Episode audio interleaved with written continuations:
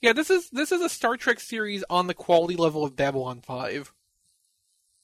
It's very well thought out. Wow, I thought I was going to push some buttons with that.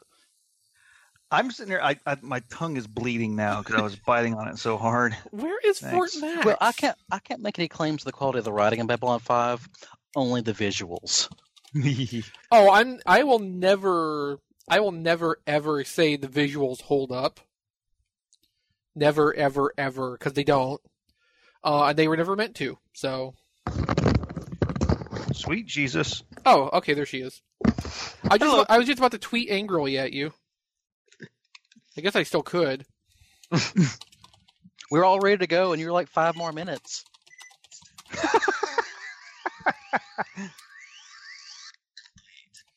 There you go.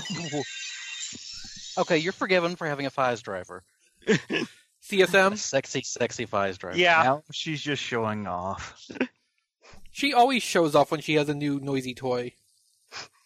so does your mom. So, Not gonna uh, Fort fit Max, I'm that just gonna have to warn you in advance that if you ever show up with a new noisy toy that goes, "Vzz," I am going to kick you from the call. Fair warning. Do with that information as you will. Sounds like an easy out. I was gonna say she's she's plotting now. This is the chance she's been waiting for for eight years. Eight years. God, we've been doing this for eight years. Eight years in January.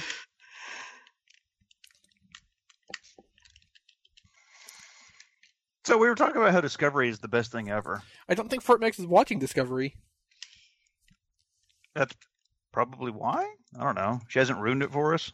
Oh, uh, Barry's here, by the way, in case you didn't notice. Yeah, I saw. Hi. Well, no, Hey, Oh, she you- no, she didn't say that, Barry. She just, you know, acknowledged that you're here. All right, Barry, you need to calm the fuck down. Fort Max just gives Barry like the, the, the JD look from across the, the hallway. is that the one with the, the slow licking of the lips, or a different one? No, that's the one with the big fat man jumping up and down, going Ford Max. Ah, okay. That's a different one I got from him.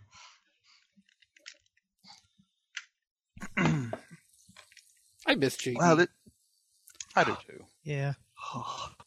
He was better than us. well, yeah, he'd be the first one to tell you that too. He's the only person that's better than me.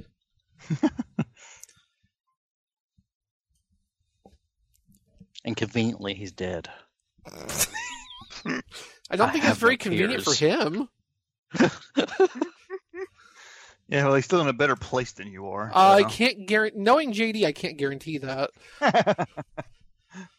He's not in the United States in 2017, so yeah, probably he is. Oh, I don't know unless unless he's haunting me and I just haven't noticed yet. He's a very passive ghost. He's jumping and screaming from outside your window in a spectral form. JD, the passive ghost.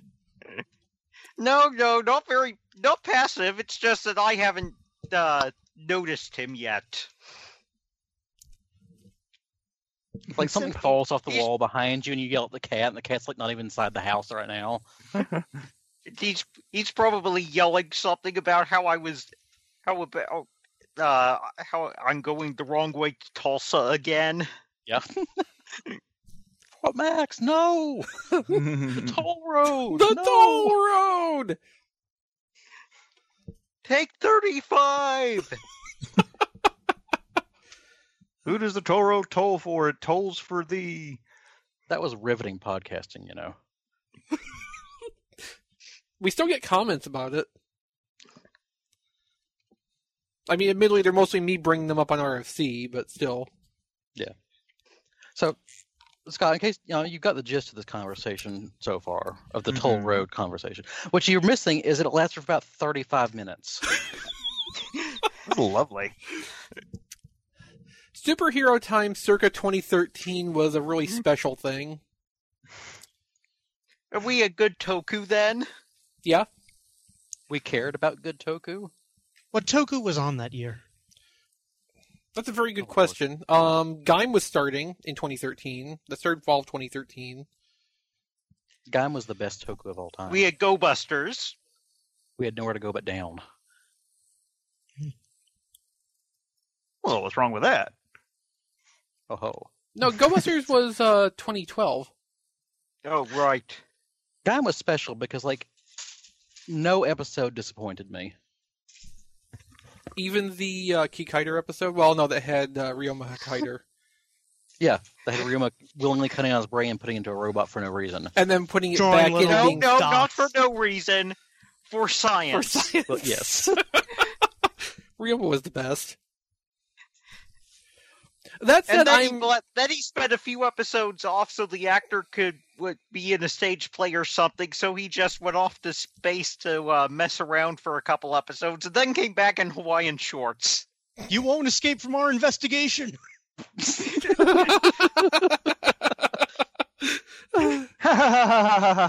Toku. no all It's a that show that smoothly all that said though, I am enjoying Build. Same Yeah. here. build's okay. I don't hate it. Well, I- I isn't there bear it no ill isn't, will. isn't uh, not hating Build kind of a step up? Oh, it's a bit definitely a step up. Yeah. Um, I just kind of wish it took its time a little bit more. It feels like I'm watching a clip show, kind of. It's how fast it moves. I mean, episode two was the worst example of that, which literally felt like two episodes stitched together. Um, it's I I'm not. A, think it's stabilized a little bit since then. I'm not a huge fan of the style of humor they use of lots of very exaggerated anime type mugging. But that said, it's at least funny sometimes. I mean, just because it's not really clicking with me doesn't mean I think it's bad humor. I'm enjoying the interactions of the main cast quite a bit, and well, like compared to where the X8 cast was in the first half of the show, this is a lot tighter, uh, and the suit designs are so much better. Yeah, the suit I'm- designs are good. I'm enjoying the pace. It keeps things from getting boring. I mean, like, I'm still sitting here wondering, like, okay, is it this fast paced just so we won't notice the show is actually some fundamental, like, has some fundamental flaw? Are they using this as a cover? Though, though I did like one thing that I just had to laugh out is them dramatically, uh, well, sledgehammering a uh, piece of mass-produced plastic out of the wall. Yeah, so s- there's these mysterious slots on the walls that do a magic thing, and nobody thought to question that. Hey, Mickey. Though it is kind of ridiculous how uh, our hero has no idea how to make the best matches when they are on the stickers on the trinkets themselves. He's special. Yeah. I think the same thing that gives him hair boners also makes him a little bit dense. I like that his partner is just some guy who likes to kick and punch things. He's not a writer. He's just violent. He'll be a rider soon enough. Oh, he will be, but right now he's just violent. Violent just and, a superpower of its own. violent and kind of effective at it, too. And I like how in the opening you have, okay, our main hero writing equation stuff on a chalkboard and then floating around, and then he's just punching the equations. Well- Shirtless. I mean, I can relate to that because that's how I feel about math, too. Yeah.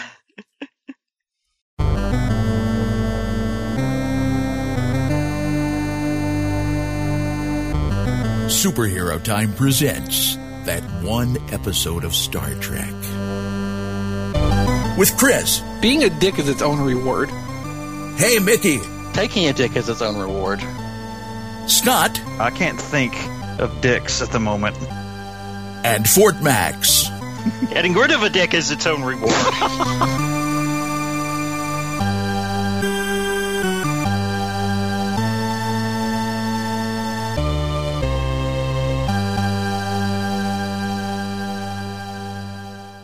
Okay, so speaking of math, Star Trek, nerdy stuff, Uh, if we must, let me see. Where are we at? because I can, I can see Scott drifting off as we continue to go on about build. Uh, so this week on that one episode of Star Trek, we're joined by Barry, or you know, Barricade64, if you follow him on Twitter. Hello. Barry, I, I'm kind of God curious. damn why it, Barry. Calm the fuck down. Why, Barry? Why is your display name Josh? I don't understand this. Uh, you need new glasses. Oh, Oh. That's true. I probably had these for about 15 years. That's half of my life. That's um slightly less than half of my life, that's five years longer than I've been living in this house. but where were you living when Fort Max was born? Probably this house. Trick question. Fort Max hasn't been born yet. How do I keep getting younger?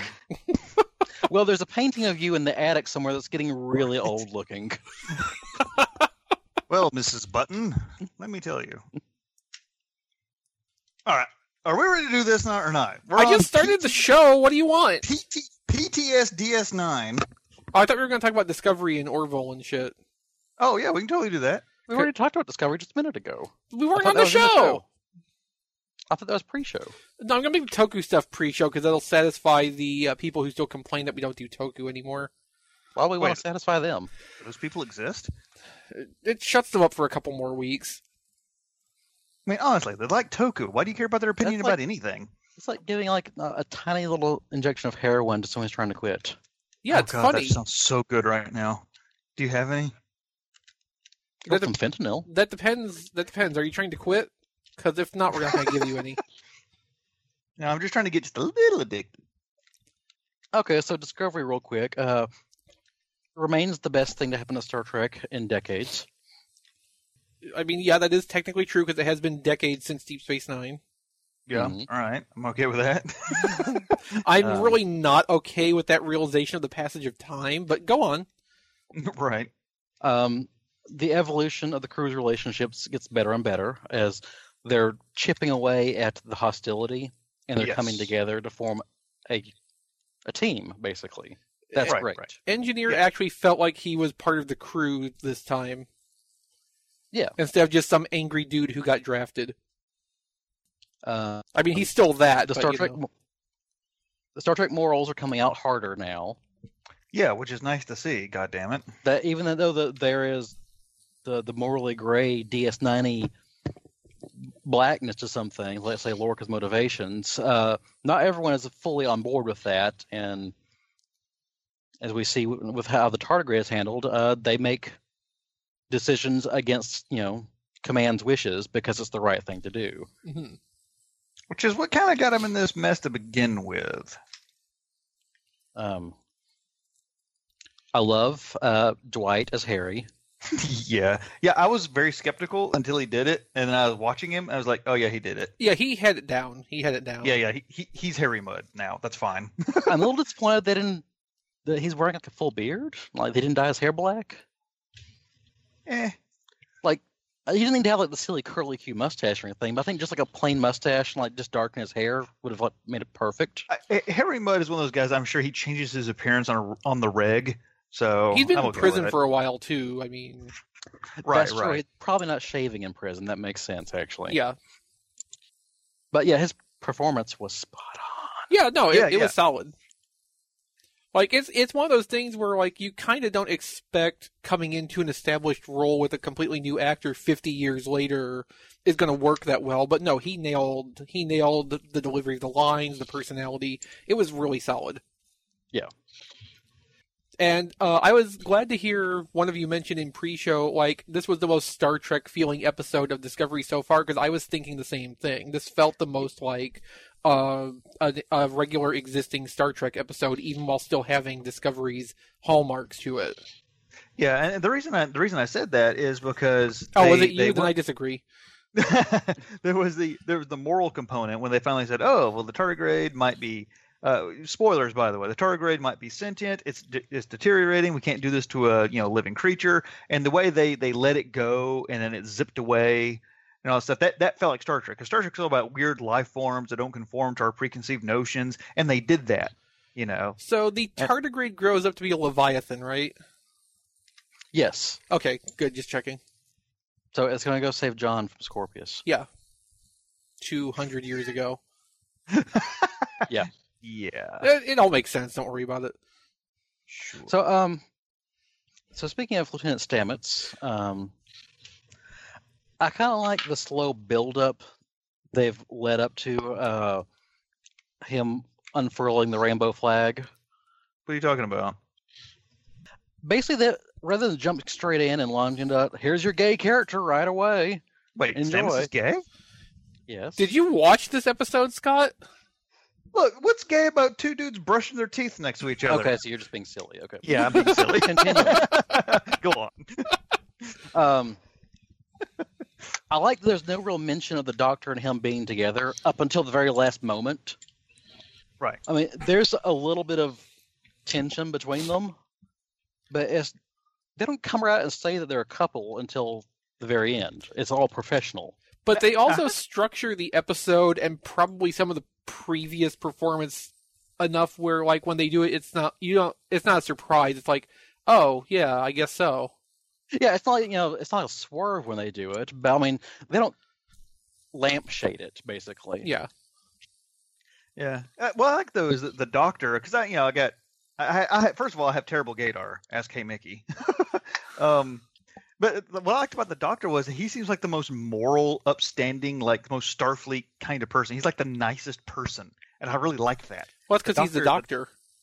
Well, not all doctors are that way. that's for Very sure. few Starfleet doctors are nice people. Right. Thank you. Right. So on a Doctor. ship full of assholes, the doctor is going to be the nicest person. Yeah. And this this guy does. It's like this guy I wouldn't mind. I mean, like, like Flux is nice, but he's also insane. Yes. Yeah. He's not. He's not Uh, even human. So. Oh, you have a headache? Let me stick this warm up your butt. It'll it'll work its way up there eventually. For, forgot about the he- uh, headache, didn't you? Cured. so, but yeah, yeah, it was kind of neat to that relationship, and it's it's interesting how they even when they disagree, because like I think on the bridge they were like, "Well, I think we should do this." Well, I don't think that's moral, and they were kind of arguing, and you can see there was a little bit of that extra tensions there. Um, but it's interesting how people like that in position how, how they have a personal life and then they have their professional life like on a starship that's hard to do Saru's process of command was interesting to me. i don't think he's a very good captain personally No, Well- he's not. It was his Uh. first time at that, but you know, well i- of any command i don't mean like just him being a captain in this episode but i mean i'm talking like he's not he would not make a good uh, commander not in a general sense, no. He's too reactionary. yeah yeah He also gets too focused on one path he decides on, which is not really a helpful thing in a crisis yeah, he basically situation. doesn't listen. Um, but like it was interesting to watch him kind of work through that in a high stress situation. Especially since it just kind of reinforces this actor's really good at playing alien. yeah I think Sorrow is really interesting because he's more than a one note alien. mm-hmm. Um, it's interesting to see what he's going to be doing. yeah i've always seen him he, Seeing he's the a thing. Yeah, yeah. It's always kind of fun to see what he's going to do next. So you have a general sense of his personality and his motivations and stuff. I, I would love him as a as a first officer. He'd be amazing. As a captain, no. He- Uh, he- his- he feels like a rich character, not one that's like shallow and cheap. hmm right, right. Yeah, you could get a lot out of him. Especially if you're into tall guys, you know. I, also, I love his foot prosthetics because they look painful as shit to walk in. Oh yeah. like those weird hoofy high heels he's in. But Uh, I actu- think- Oh, go ahead. go, yeah, go ahead.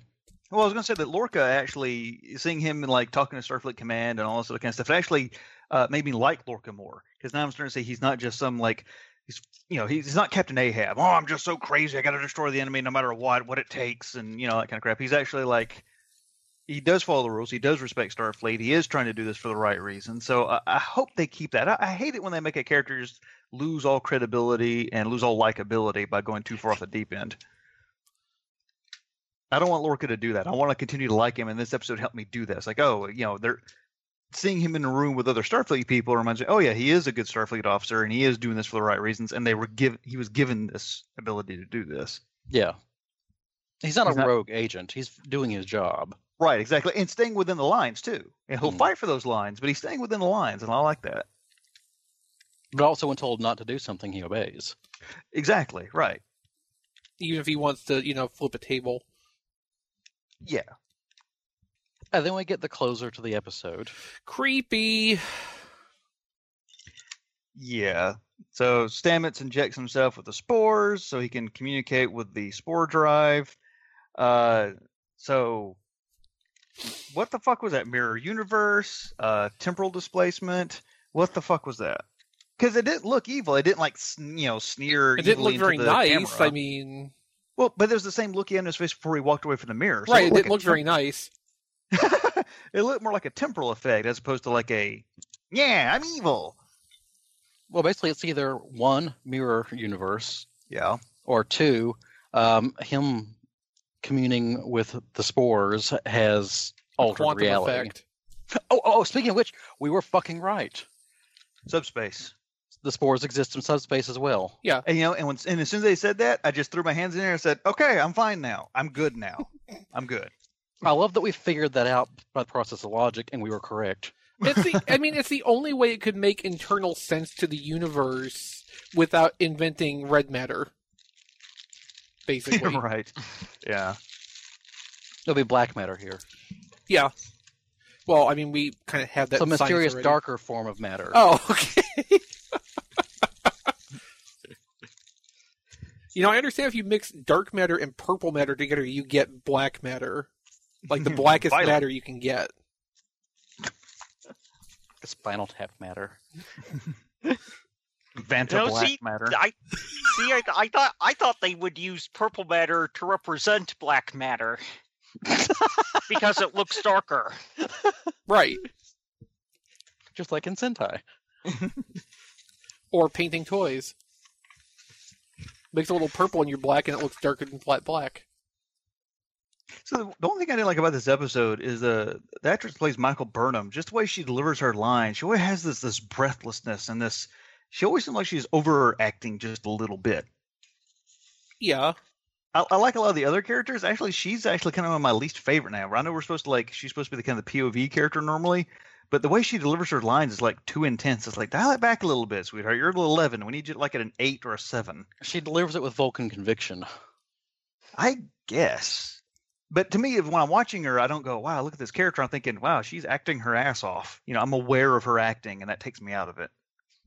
Or it's like Lorca or, or anybody else. It's just like, oh, you know, I, I don't even think about it. You know, I mean, I'm sure this will change as we go forward a little bit more. She does feel like she's contributed kind of the least outside of like plot device elements over the last couple Well, episodes. right now she's kind of caught without giving. She doesn't have a lot of agency to what she can do Right.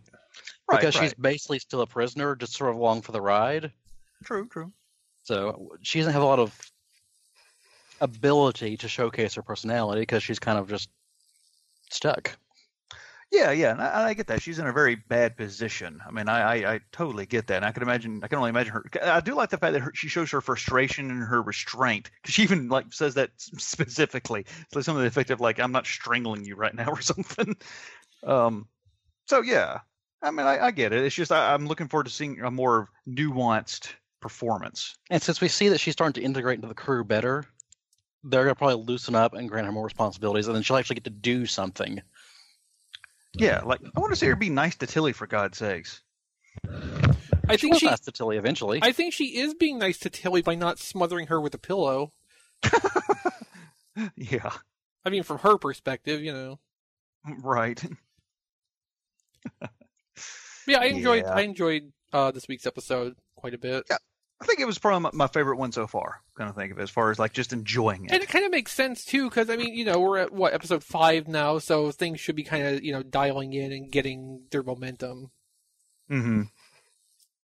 And, Agreed. And Orville ran too. I, I I like the Orville episode too. it's not Star Trek, you know, per se, but I I really don't like remember what it was about. uh, the Krill and they captured the ship and killed all Oh, yeah, that's the adults right. Yeah, Eh. and children and all that, which is oof. That was that was pretty rough. I, okay, the good thing about the Orville was it didn't have that nice clean ending, just like another episode. There wasn't like this clean, yep, everything's done. You clap your hands together of dust and we're out of here. You know, everything's solved. you know, it, it, it really kind of went, there are no easy solutions. Now these children are going to hate you, and you just made more people who hate you. So congratulations. There's like, there's no easy answer to that kind of um, extremism, I so guess. this was probably the episode of Orville I liked the least. Um, and it wasn't right up. unt- It was just right until the end that it came up with the actually interesting part where, like, you know, these kids aren't my enemy. Well, they saw you kill whole crew. They are now. Like right, right. that was the first part where it really like engaged with me on the level I was hoping for. Up till that point, it just seemed kind of like fluff. What would have been more interesting if they went to blowing up the ship at the beginning, and then dealt with him trying to convince the kids he wasn't bad first episode, and then failing ultimately. I think that's that's kind of what happened. No, but I mean, shift it so that the episode focuses on him dealing with the kids being pissed at him, Oh, I rather see. than Like Did have the other way have the around. whole infiltration thing be like one act, and then afterward have or even the- have it be like the cold open or some shit. you Well, know, just- get yeah, it just over like- with. just like a Right, small right. portion of the episode, and then the rest is the refugee kids that he's trying to turn back around. Yeah, I gotta say the whole infiltration and oh, we're about to get caught or not. That kind of drug on. I was like, okay, I get it. You know, that that that, that did kind of go a little long. here's the problem with him with Orville right now is it loves Star Trek so much and is trying to emulate it so hard that it is. It's sort of giving us everything we've already seen before a million times, and it's very predictable in many ways. It's uh, it's tropey. Oh, it's tropey. Yeah, I'll give you the tropiness, but I, I think the point of it is to turn some of the trope on its head and kind of tease it a little bit. Like Yeah, the whole like- thing is like, oh, open up a channel to the other to the other ship, other ship. This is me. Oh, I haven't opened up the channel yet. Oh, sorry. Yeah, you know, but that, that's kind a gag, and, and that's funny. Yes, of- But, it's still it's making fun of tropes though, because that trope happens in Star Trek. yeah, yeah. But okay, the joke about it is fine. But what- in a larger sense, the stories it's telling Mm-hmm. are not very creative. I mean, there's elements that are good, you know, but in general, I feel like the show is not really pushing any boundaries in terms of new stories. It's just sort of rehashing old Star Trek stories. Well, I think there's, I mean, uh, you know, nothing new under the sun. Well, and and it's Uh, doing a, a fine job of that, but like it's it's what's leaving me wishing I was getting something more out of it than nostalgia. Right, like the Right. the pitch of making the episode be about making the Krill kids think he's not a monster anymore would have been a new and at least a little bit challenging concept to approach. Right. Whereas While still We're gonna keeping the same infiltrate basic enemy premise. ship in costumes because we got to disguise ourselves as an alien for an episode and learn about them. I mean, how many times have we seen the Enterprise crew put on a funny forehead and then infiltrate the enemies? Well, it's just- but the difference being, though, is, as I said, at the end of the episode of Star Trek, that everything would be fine and everyone would come to an understanding and go, no, maybe those Starfleet people aren't bad people after all, or maybe we should rethink our whole entire culture. Well, in, in, in Orville, they don't do that. They don't give that nice, neat little ending to it like Star Trek always did. right. Okay. And the ending is fine. The problem I have is the journey through the rest of the story Oh, to get Which to the was the ending same of thing it. I was saying. Like it Okay, I engaged see. with me Yeah. at the very end with that one part, but the rest of it just seemed like a bunch of fluff getting there. Oh, I see. I see. Well, I, my my only comment on that is the fact that this is first season. We all know Yeah. how these kind of show go first season, but otherwise, yeah. I mean, I, I hear you. Yeah, I mean all I'm saying is it's the episode I enjoyed the least out of what I've watched so far. And I still like the bit in the beginning with uh, you know, can he eat it? yeah, that was great. And I like that the there was the one callback to it a little bit later with I want you to eat my weapon. yes, exactly. Like that was a good gag. yeah, And now they never need to revisit that again. I mean, Except well, I'm sure they will. Well, Well, that's why I said they never need to revisit that again. Because it's obvious they will eventually. They'll make it a plot point. He's got to eat his way out of a prison. Although, actually, I would probably find that kind of cool. Just walk behind iron bars and he eats through them. the eating your way out of prison isn't that the plot to Orange Is the New Black?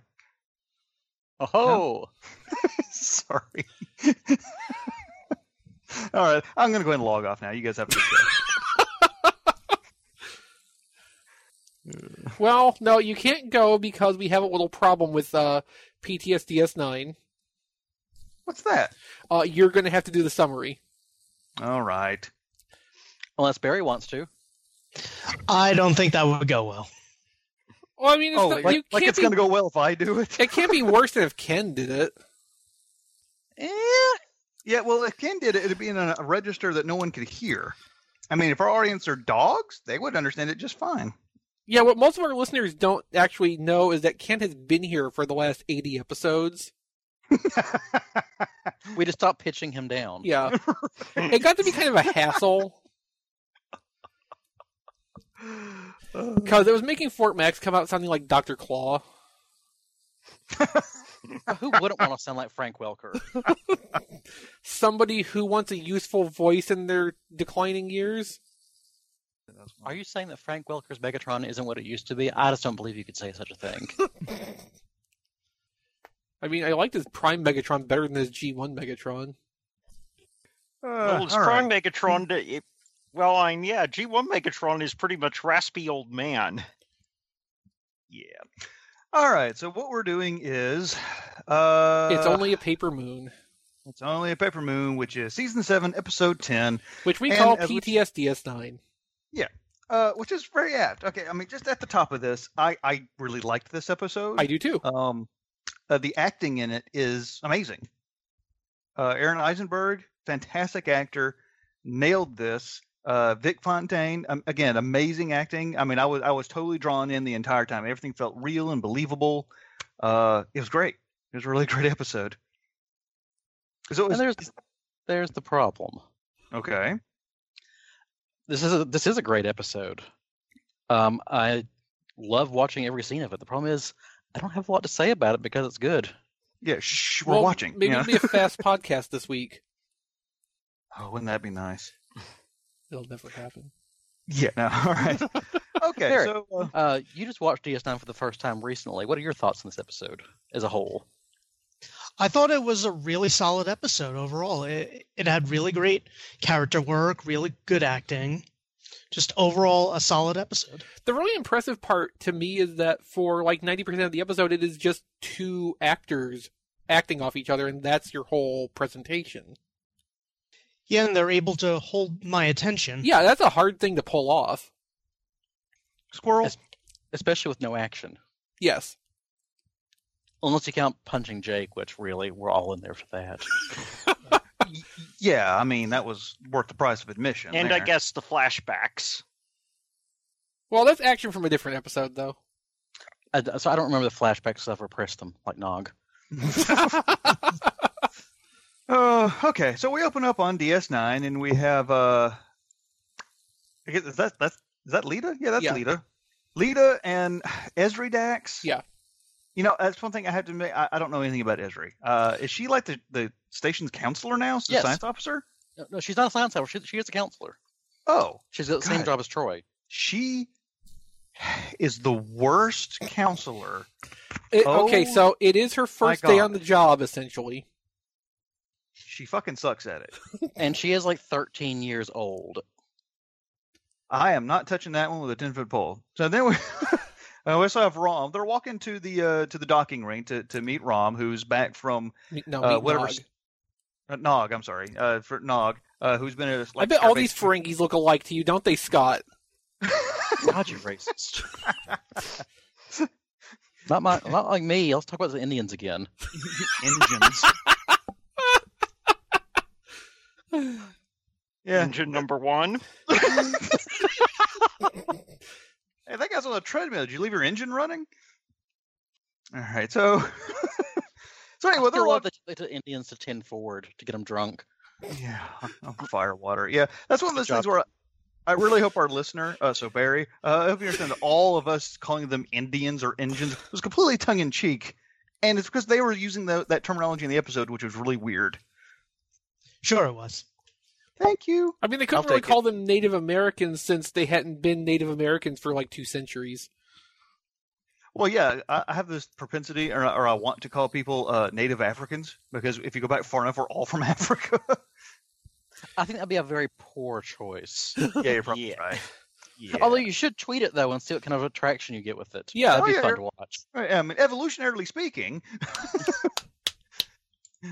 All right. So anyway, so they're walking to the docking ring to, to meet Nog, uh, who's been to Starbase recuperating for the last couple weeks, uh, and his his dad, uh, Rom, uh, is already making shitty jokes. Like, like, how's your new leg? well, he's worried about saying something stupid. He's worried about being himself. That's a valid worry. Yeah. I mean, he's never had a son who's lost a leg before. He's kind of concerned about handling it the right way. You don't want to drop it. Yeah. The leg? No, I do. I know I do. I do like this interaction of the three characters because Lita's all like, "Well, I'm just a stepmom. I don't want to be too personal." And it's just like, "You are family. You guys are all family. You're family too. He loves all of you, and you love him. So don't worry about it." And, th- and I thought a lot of this was very heartwarming. And one of the reasons I like this episode because a lot of it comes from such a good place. Uh, it was just it was pleasant to watch. So they they get into uh, it looks like a fucking cargo bay, but I guess it's in the docking ring where everyone just keeps their shit. So Esri, being the genius counselor she is, goes, well, maybe you should tell your son that you love him and you miss him. Thanks, counselor. Couldn't have figured that one out. Fuck's sake. And then, I, I like to imagine that Ezri just ignores whatever Dax is telling her. because you know Dax is screaming at her like, "Shut up! He's like whispers to her stomach, "Be quiet, old man." There are there are anomalies out there that need to be scanned." All right, so Colonel Nerys comes up and goes, "Oh, the ship's here." So I dislike that. I never got used to her being a colonel. yeah, it's weird. Weird. Yeah, it's weird. so we have all these vacationers coming on board, like, hey, how you doing? Yeah, all right, great. Yeah. it's-" So they're waiting and waiting and waiting. It's like everyone's there. All of the entire uh, ops crew is there, even Cisco. Who's manning the station? Um. Um. It's not that one sec- Miles? Well, It's not that Eddington's one- oh, gone. he's there. All right. So Nog eventually comes to the tunnel there, comes to the airlock with his little cane. Everyone's all looking all in varying degrees of pleased to see him. And they start clapping for him because he's walking. Already, I understand why he's pissed. you motherfuckers, I'm just walking. Stop clapping. Well, he- Sir. technically he's hobbling. Yeah. Yeah, not He lurking. feels like he's being pandered to. Yeah, Yeah. yeah, it it's uh, kind of it, it's a little condescending, and, and I get it. And I kind of understand where he's coming from. That's what I like about Nog's reaction. It was it wasn't completely outrageous or cartoony to make No. a point. It seemed pretty reasonable. Also, I like it whenever they remember that Bajorans clap differently. Oh yeah, They're fairly consistent about that. They only had that wrong in like early episodes in season one. Uh, so a bit of a question here: Were Odo and Worf's actors contractually obligated to be in this episode? Because they're barely in it. Most likely, yes. yeah. That that is a true statement. Yeah, they, they have to be in every episode.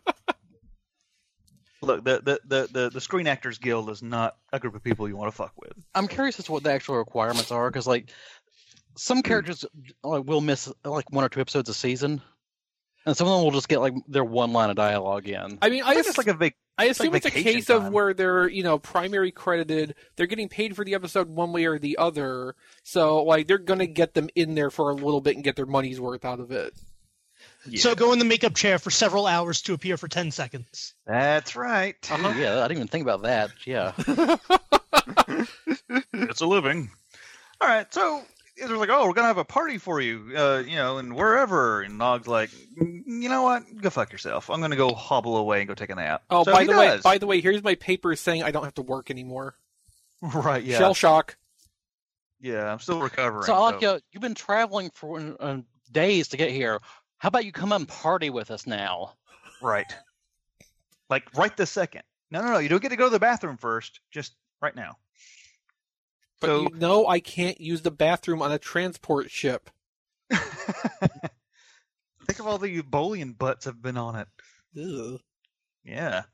So Lita like kind of tries to run after him, and Ezra like gr- wrenches her by the wrist and almost throws her to the ground. It's like, how dare you give that creature comfort? Let him suffer. Uh uh uh. Yeah. Lita's so wonderful. All right. now Her, we get her eyes are up credits. here, Scott. Lita's greatest assets are wonderful. No, I mean seriously, Lita's just a, like a like a wonderful person. She is. Yeah. It, it- again, that's why their whole relationship with her and Rom just like it's like, oh well, that makes perfect sense. All right. Both sweet. Yeah, they are. It's nice. All right, so uh, we cut into, I assume, Nog's quarters. Uh, Esri's in there, and she's like, "So let's talk about your feelings. Want to talk about your feelings?" And she starts talking about like uh, uh, Hollow Suite programs people are doing. She's basically catching him up on everything that's been going on in the station. Riveting, Which- I'm sure. Yeah, Because yeah, Dog's not capable of finding that out on his own. right. And I'm I sure love the in this- first thing he wants to do in the first like three hours he's on the station is just get you know the situation report. Yeah, yeah, he needs a sit rep on what everyone's hobbies are at.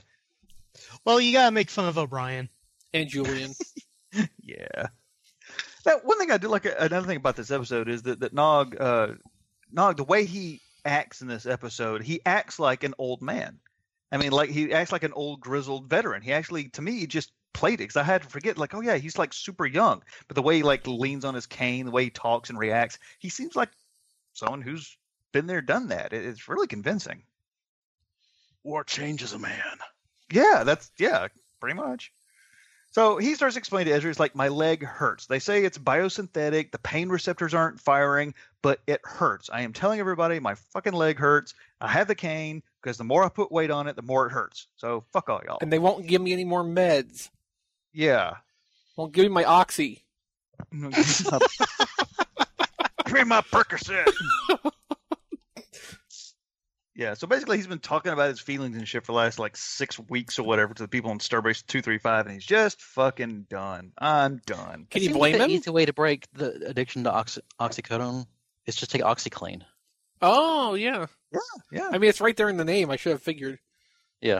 hmm Yeah, you really should have figured that out. Life hacks. So after Nog says, you know, I just kind of want some time to myself for a while, as Ezra, after like the sixth time, finally goes, you know what? I think we're done for the day. And she bubble farts out of the room. So dumb. How saccharine. Uh, yeah, there's a lot of empty space in this episode too. So, uh, so yeah. All right. So Nog is just wandering around, hobbling around, sighing. He goes to lay on the bed and turns on some like old jazzy song. Not like Popeye's jazz, but pleasant jazz. Popeye's jazz. You know we don't really Yeah. get that around here. You don't have Popeyes there? No, we have Popeyes. They just don't have that music playing. Oh God, you're lucky. Apparently. It's the most stressful dining experience well, why how do much you? time do you why spend do in you- Popeye? Yeah, why do you eat in Popeyes? because they got good chicken. Okay, but you get the chicken and you take it home where the jazz isn't. But you get the chicken taken out and the chicken cools down. Fried chicken is best when it's served hot. How far away Like is revenge. Popeyes? Um, it's the, the other end of town. Oh, I guess that would be a problem then. Al- Also, one thing, the only other thing about the scene that I think is of note is No, we're talking that, uh, about chicken now. Yeah, that's fine. Uh, so as when Nog lays down on the bed, uh, we can like see what religion, what Fringy religion he is. His little noggle's sticking out. Noggle. His little his little noggle is just like hello. so, uh, you smuggling a sliver of gold pressed latinum? You're just happy to see me. All right, so we cut it to a scene, and and and Cisco's complaining and whining about, oh, ooh, PTSD, get back to work. What are you shell shocked? Get over it, you pussy. Um, complaining about how he's like Nog's been sleeping 18 hours a day, and da, da, da. so he's talking to Ezra like, you know, he needs to get his shit together. Yeah, he's basically asking his uh, counselor to do her damn job. To which she Big goes, Sam, I'm too cute to do anything. Tee hee. look at my pixie haircut. Seriously. I I'm mean, gonna I be mean, Peter Pan. she's not wrong, but But she's not very convincing either. wow. No, she's not. I, I, is that the kind of complaint about that Ezri's character throughout the, all of season seven is that she's just not very convincing? Yes. Okay, good. I'm not alone. All right, so we cut back down into apparently Nog and Jake are sharing quarters. Yeah, They are. They have been since Jake moved out. Oh, okay, I didn't know that. It was how they got their Uh, odd couple plot in season six, probably. I see. So Nog is listening to this fucking jazz song on repeat at like volume 13 on Yeah, so- repeat for so- three days. Jake's having some trouble sleeping. I'm I'm starting to think it's not the song, it's that he's trying to go to sleep with the lights on full. Yeah, I Because know- he is totally there with the lights on full in bed. Gotta point out how strange it is that one that they're forced to be roommates together. They can't have separate apartments. And two, they sleep in the same room. Uh, No, I That think they have is- adjacent rooms. Jake sure does appear around the corner awfully quick. I assume that Jake got up from his bed and like Nog's bed is like right there beside him, like a military barracks. Or or a, or a sitcom couple in the fifties. They're Bert and Ernie. Which is appropriate because one of them is orange. And he's the short, irritating one. and the other one's Rabbi small and a stick in the mud. Yes, this is perfect. I like this.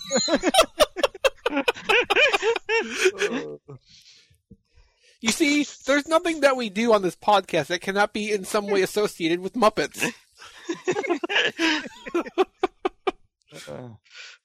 However, there is a disturbing lack of pigeons on Deep Space Nine. yeah, because the Ferengi ate them all. Oh, is that racist? Oh, sorry. No, Alright, so- no, actually, the Ferengi wouldn't eat pigeons because they're not bugs. Yeah, or slugs. That's true. Yeah.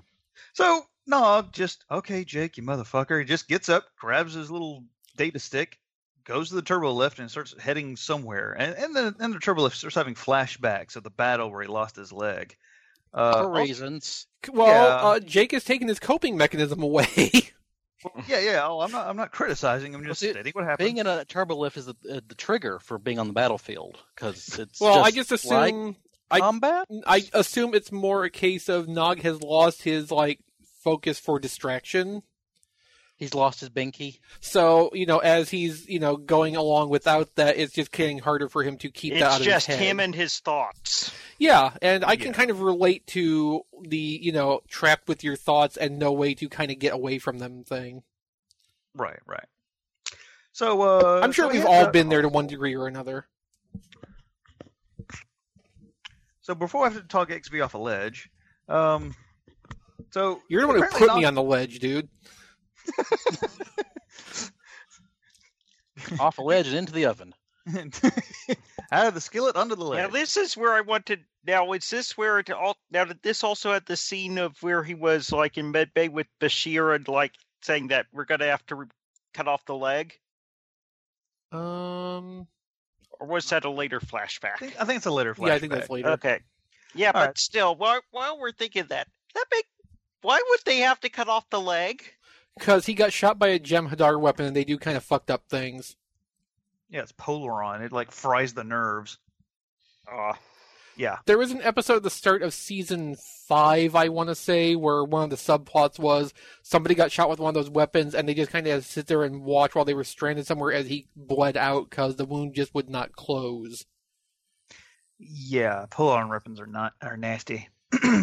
so Nog has head up to the Hollow Suite and turn on the Vic Fontaine program because, well, well, who can sing a good jazz song? Vic Fontaine can. Well, it was Vic's song to begin with that he was listening to. Yeah. So he goes to the one place he knows he can have some peace and quiet in the middle of the night, the Hollow Suite. Uh, so he comes in and starts talking to Vic, and he tells him like, "I want to hear the song." And Vic, uh, also one thing about this episode, I realized. I- It, Lita is wonderful, but Vic is the goodest character in Star Trek. Seriously, this guy is like an angel. I mean, he's like the nicest thing. and see, like, it's a good example of how when I was at the age where this stuff was airing first run, I was not far enough along to have a lot of it really click with me the way it should, because I did not right. nearly appreciate Vic Fontaine until way, way later. Yeah. I mean, Vic Fontaine's like hollow Jesus. This guy is just, he's a saint. He's just, what a wonderful person he is. He's perfectly patient, perfectly understanding, just He's nice. Mary all- Poppins. It's just, it's awesome. He's awesome. He's caring. Why he wants to help people? Oh my God. He's handsome, tall, Yeah. strong. Got a big noggle. Sorry. Sorry. so, So, So 15 anyway. versions of the same song Moving on. later. so yeah, so now now now Fort Max. Here's where the flashback is. uh, as he's listening to the song. This is where Bashir had him uh, listen to the song to take his mind off of it. Uh, you know, as they're like, "Well, I'm going to start chopping pieces off your body." Ha ha! Listen to this. You won't associate the two at all. So Nog, you know how you're only about four feet tall? How would you like to be three? Uh, so yeah, uh, so he has a flashback of when uh when he had to. Yeah. All right, moving forward. So yeah, we cut back from the flashback. Yeah, apparently it's been 15 dis- different renditions of the song, and Vic's like, I gotta say, even I'm getting a little tired of this, Muddy. You, you want to hear anything else at all? So which one would you like the best? And Nog was like, The first, the first one. one. And Vic was like, "Yeah, I kind of knew you would say that." But he, he- anybody else, it would be snotty. But when Vic does it, it's like friendly and like understanding. I love this guy. Well, that's the way he's programmed. yeah, Vic Fontaine's the best. Him and his dubious sentience. Yeah, which is even more interesting. He's well, such yeah, an we'll character. get to that later more. Mm-hmm.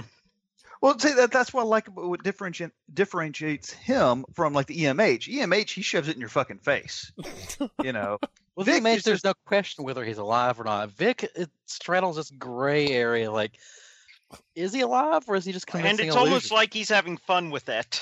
Right, exactly. That's what I like about it. Vic is like, I don't care. I'm happy no matter what. I love my life. I love doing things, and it, it- so that's something. So okay, so something I was explaining to my to my wife when we were watching this was that most other characters, knowing that they are a simulated being in this very bottle shaped, contained little universe, it'd be it'd be hell. It'd be a nightmare scenario, like Nietzschean hell. But for Vic Fontaine, he's in his heaven. It's like, wow, I get to sing lounge songs and live in a Las Vegas hotel in 1962 for all of eternity, and this is my entire universe. That's awesome. How great is that? I mean, I, there's something about that that just pleases me that he's living in this this heavenly existence as opposed to most other people. Like, uh, oh wait, wasn't there a TNG episode where they were stuck in a fucking hotel in the '60s and it was hell? 80s. I think we established it was the 80s. Or we Yeah. could go further and say uh, Moriarty, who knew he was a hologram trapped in a holodeck and wanted out. Right, exactly. Vic And then Fontaine. got uh, then got put in a uh, sh- in a shuttle that uh, was actually in a shoebox. He, he, was, Yeah. he was put in a wildlife preserve. yeah, No, but he I mean, was like, put off in. He was he the Enterprise built a sandbox uh, for him. they put him in Minecraft. uh, you beat me to it. He'll be spending about 35 years walking in a straight line till he gets to the uh, Farlands, where the procedural generation stops working. Right. Um, the difference between like Vic Fontaine and Moriarty, though, is that Vic Fontaine was probably always structured to comprehend that he was a simulated being and not have the like crisis that that would entail. He was Right. programmed to accept it and just be happy about it. Yeah, Yeah, and whether or not it's true sentience or not, because what does that even mean? The fact that he enjoys it and he likes it, just eh, there's something just so wonderful about that. I don't know. I like it. yeah. I mean, There's- I, it's- I like how low key this like third instance of well, is this hologram alive or not? You know, like how far are they pushing the boundaries of computer programming when you've got borderline life forms being generated on command now? Right, right. And what does that mean? Are they disposable sentient beings, or does each one need to exist independently? Well, all or- sentient beings are disposable. Well, yeah. yeah. I'll be I'll be bigger than Elvis. Who? Nah, never mind. But anyway, back Yeah. to the episode, I guess. Sure. So anyway, so Vic Fontaine's like, "Oh, how's the leg?" And it's like, "Oh, how did you know about that?" It's like, "Oh, people talk. People tell me things." So, so like, Nog goes- well, just like well, uh, using the kink as uh, it hurt. I mean, it always hurts, but it hurts more when I put my full weight on it. Like, makes sense to me. Yep. That's what canes do. Good job, Nog. Well, yeah, I mean, Vic was like the perfect one for him to talk to because Vic's not going to argue with him out of hand. I mean, Nog says it hurts, even though the tricorder says it doesn't. Well, what does the tricorder know? It hurts. You know, Yeah, and Vic, and Vic immediately says, "I believe you." I mean, there's no hesitation, there's no calculation. He goes, "Yeah, buddy, I believe you. You Mhm. say it happens, that's the truth." You know, and that's just amazing. and I mean that's kind of the thing Nog probably was not getting from his real doctors either. Like, yeah, there might not be medical evidence of the pain, but you still believe that the person feels the pain, even if there's not a trigger for that pain that you can read. right? I'm it's sorry, almost like Nog. You've got space fibromyalgia. Frangimyalgia. Uh, yeah, that's awesome. Yeah. So Nog Nog at this point is like, look, I've heard this song so many times, and I just don't want to go back to my life. I don't want to go back to my quarters. I don't want to do any of this stuff. I just want to stay here and be outside of all that for a while. Get out of my head. And Do Vic's you, like, do you have a spare room? yeah. Like, where do you? I like how he asked him. So, where do you live? And it's it's kind of a neat question. Instead of uh, so, I wonder if Vic already had this, or like the program came up with it at this moment, or what? I mean, I assume when this program was created, these kind of things were built into it in case the need would arise. Yeah. What happens if the user takes the holodeck off script? Exactly. Yeah, there's and gotta be s- well, actually, not even that because there was the whole uh, Ocean's Eleven uh, plot that was built into the hollow that was built Yeah. into the uh, whole novel. We did that episode. Yeah, that's yeah, yeah. But the, that was sitting there lying in wait the whole time, so all this extra information was already in the p- the program. Yeah, that's kind of what I'm Right. saying. Like the uh, Felix who wrote the program probably put a lot of the details in, just you know, trying to account for okay, where might this go in the natural course of using this program for maybe years. Yeah, you kind of need this stuff to make this be a richer, more real environment. yeah. I Whereas mean, the- and on Vic, any, and even without that, Vic would still need a place to retreat to after he got the shit beat out of him uh, when the casino got taken Oh over. yeah, That's a good point. Yeah, that's Okay. right. Yeah, that's a very good point for it, Max. Thank you. Yeah, yeah. So they already had established he had a suite. That's right. Yeah, That's right. Well, Right, no, right, that right. Thank episode actually comes later in the airing order. Oh. We're we're just handling them out of order. you. Oh, Yeah, that I was see. the last fun episode of season seven, wasn't it? Yeah, that's why Nog was at the time so invested in participating in the caper I see. because Vic had That already, you know, spent weeks helping him get his life back together. So Right, right. So at this point, Nog asks, like, "Hey, can I just stay with you for a while?" And Vic's like, and without again, without hesitation, sure, man. You're now you're staying with me. That's just all there is to it. I mean, it's just perfectly accepting. How wonderful. Unlike his dad, who thinks he's a one-legged crazy man. I love that. Iceland is insane. I know what a shitty thing to say because he's not one legged. He has two legs. like, why would you even say that?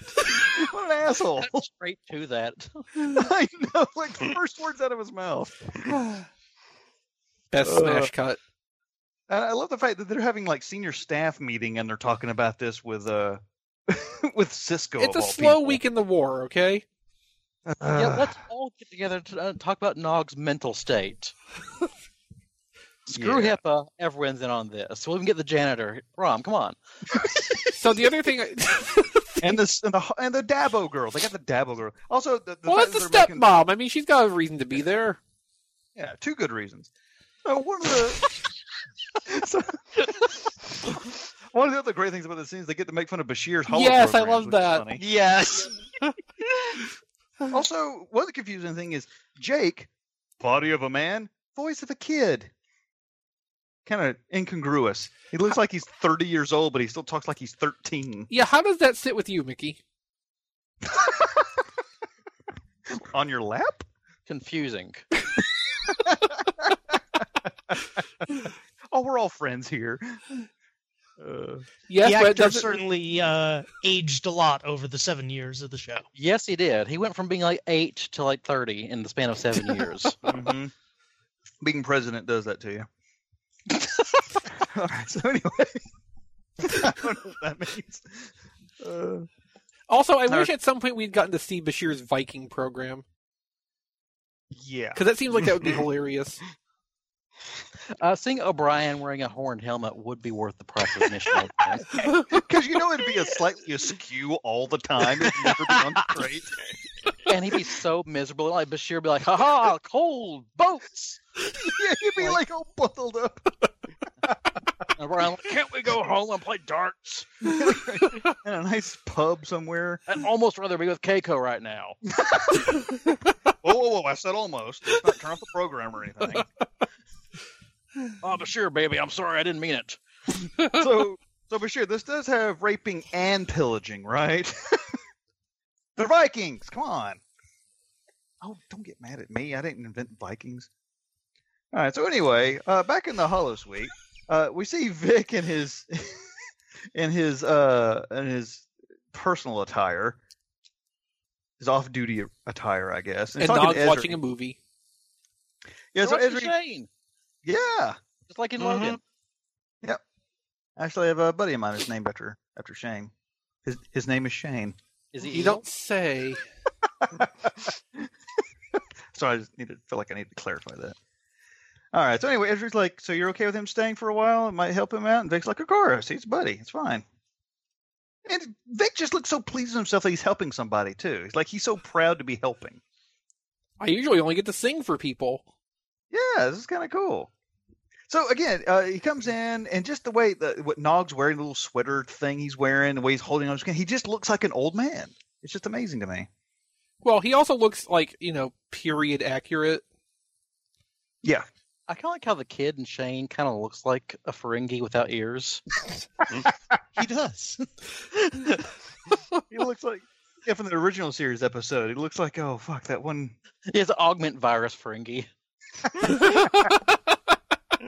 They can fly by flapping their ears. All right, so Vic starts complaining about how he can't balance his books. He doesn't know how much. He literally doesn't know how much money he has. He could be in the hole. He could be rich. He literally has no idea how much money he has because he never checks his books. It or any hasn't of that been kind of important to stuff. the program so far. Right, exactly. But uh, it's neat that, that that's actually a part of the program. and the that, that- fact that it's and it part of it is that he's never been online. Well, Yeah, that's the longest he's ever Actually- run continuously. Okay, so here's a thing. What if this is the whole thing about the books is something the program is specifically i- inventing for Vic to provide the service to be what Nog needs to, b- him to be? Of See- like, Nog is a Ferengi. Ferengis like numbers and books and profit. Therefore, the computer fits a situation where Vic needs someone to run his books because it knows that Nog will do that because Vic wants to help Nog. and this will help get Nog's mind off things and po- probably help him just process stuff in the background while having a distraction. Mhm. yeah, the right. thing is, he- him having to balance books is like I guess convenient, only because it's Nog. So I don't know. Maybe I, I like to think that the entire program is Vic, not just the entity that stands yes, that- there. that's what I'm saying. is Right, that the, right. the, the violence in the books thing was something the computer invented on the fly right, right. to Yeah, yeah, deal with Nog. yeah. Because otherwise, nobody would care. I mean, you know, of course. Yeah, I, I, I agree. I like to think that that was intentional by the that by Vic, whatever he is. All right, so so Nog Seri- is like seriously, what they need to do is okay, emergency medical. Okay, you already have the uh, EMH. Now they just need to make a bunch of VIX as uh, ECHs. yes, they do a better job than Esri. That's been proven. so, uh, so Nog is like, "Hey, let's hang out today. Why don't you take the day off?" And Vic's like, "Well, I can't do that, man. I mean, I'm a singer. It's what I do. It's my passion. I, I love it. I, I got to get out there and, and, and swing, or I go crazy." You know, and it's kind of disappointing to Nog, but showing him, but Vic is kind of showing him they can't just stop doing living your life. So he's, I think, kind of leading by example. So right there's now. also He an goes, "Hey, important thing here too, where you know Vic's concerned about the money, and Nog just says, "I can have the computer put more in your account." yeah, so that becomes important later because at this point Nog is still thinking of this in terms of, well, it's all just you Mhm. know a program, none of it's real. I can just change it however I need to. Right. Yeah. So as a, as a gift before uh, Vic leaves, he goes, "Oh, I got you something." So he has him a, a new cane that's got this giant lion head on it. He goes, "Oh, it used to belong to Errol Flynn, but this one's a little shorter," uh, which I thought was kind of funny. Um, That was my phone. codes? Somebody, somebody from Augusta, Georgia, is trying to call me. Sure, they are. bus? Well, unless this person's name is Augusta Ga. It could be. No, you I'm don't sure know. it's a real person calling from Augusta and not a robocall. Oh, certainly not. Um, It's So Buzz. anyway, y- yeah, he probably needs help. He's probably dying, bleeding in a ditch somewhere. I'll get to it. Last Later. call, I call Scott. For hate's sake. For guilt's sake, I'll I'll make him wear this. So, yeah, if I'm dying in a ditch, I'm going to call the person I like least. so I have to live with the guilt knowing they didn't pick up when I was dying in a ditch. so spiteful. Uh, so he hands him a cane. It's got this giant light head, and apparently there's a button on the back that makes the lion's mouth shoot out this little flame, which just completely just makes Nog giggly, which is just adorable. Well, he comes from a world without cigarette lighters, novelty or true. otherwise. Yeah, because they're never stupid enough to smoke. That's one of the reasons Ferengi are superior to humans. All right, so he says it's fragile. It might not hold your whole weight, and to which gives Nog the opportunity to go, oh, I'm not going to put my whole weight on it. It's fine. And Vic, you know, just like, good, good. And Vic can see his plan is working, and I love that. So Vic's already looking to ways to kind of wean him off the uh, off the uh, stick. So tuxedos. Yeah, now he walks out of the door. Uh, and That's suddenly one he's point that wearing- you said wean him off the stick. Uh, oh, yeah. I Uh huh. once you've had no- once you've had Noggle, you know it's hard to go back. All right. So down in the lounge, Vic is singing. Let it go. Musical notes. dun, dun, dun, dun. This Yep. is where Jake has hired some girls to come in. Because at first I was looking at this girl like, who the fuck is this girl? Who who the hell are you? Then I was like, oh, she's Bajoran. He's getting some Bajoran tail. Nice. It's rigged for his pleasure. Yeah, I gotta say. So yeah, she's lovely, by the way. My goodness, good job, Jake. Damn. Of course, you're seven and a half feet tall, so I guess it's not, not totally impressive. I guess. So again, Nog is sitting there in a tuxedo, kind of with his cane, and everything. He, he looks like an old, like retired mob boss or something. He's just like, ah, you know. So Jake comes, hey, buddy, how you doing? to which Nog is having none of it. Hey, I got an idea, Jake. Why don't you go fuck off? How about that? I'm gonna balance these books. I I like how uh, Nog has now turned into Odo. Pretty much, he's acting like him. He's all old and grizzled. Uh, so, uh, so yeah, so Jake just just kind, hey, you know, how you doing, buddy? What what you been up to? And Nog's like, I've been here hanging out. Leave me alone. Hanging And out would of you what? Yeah. and the Bajoran girl's so pretty and so clueless. and Nog- he- Nog's like, remember when you told me to leave the apartment? I did. right, this is all your fault. He wants to get away from his real life. Yeah, And Jake. Jake's just a reminder. Jake of that. literally said, "Go rent a hollow suite," and here we are. Yeah. So And Jake, then, being a- yes, Jake, the reminder of what he's giving up, walks back in to break the illusion. Yes. And brings a pretty Bajoran girl to, to rub it in his face. Hey, Nog, remember Poon? it used to matter to you. yeah, you old pussy hound. What happened? Um, so Jake, in his infinite wisdom, goes, I'm going to leave this PTSD vet along with this innocent girl who doesn't know what a joke is. who has apparently like never been out of her hometown on Bajor. Uh, why, are they, why is it dark all the time on the station? We're in space, sweetheart. I've been I've been trying to explain it to you. When is it Sorry. day? Yeah. I want to go for a walk outside. yeah. Look What- at the starry night. When is it what- sunrise in space? That's why we never saw her again because she walked out of an airlock on accident. First and last. Uh, so anyway, so she starts just kind of like talking to Nog, and you know, being perfectly pleasant and reasonable and lovely, and Nog just basically is like, "Go fuck yourself," meh." uh, calls him a hero, and he gets all Offended. angry about it. Yeah, he gets all offended and starts lashing out at her, and basically making it super uncomfortable. Well, to be fair, you're a hero. You got shot. Uh, Yeah, well, she's just trying to be nice. but it also kind of means you suck. Well, and that also apparently is what Jake has been saying, which is kind of worse. she starts kind of moving her hands around, going, "You know, actually, I like heroes that weren't shot." I'm just saying, if you're playing Overwatch and the first one down, nobody calls you a hero. Uh, No, I mean, Yeah, it's, so he's- it's one thing for, you know, clueless Bajoran girl to have the whole hero concept because he got shot, but if Jake is also putting that idea out there to people, that's kind of a bigger problem. yeah, Because Jake should know better. yeah. So the Bajoran girl, you know, having some self awareness, is like, "I think we should go." I don't think Nog's really having this, and Jake's like, "Well, why? I still don't get it. You're telling me to go. He's telling me to go. Let's stay." Okay, so maybe Jake is just a little bit dumb. Yeah, you think? now, I like when Jake leans forward just to like set himself up, be knocked over.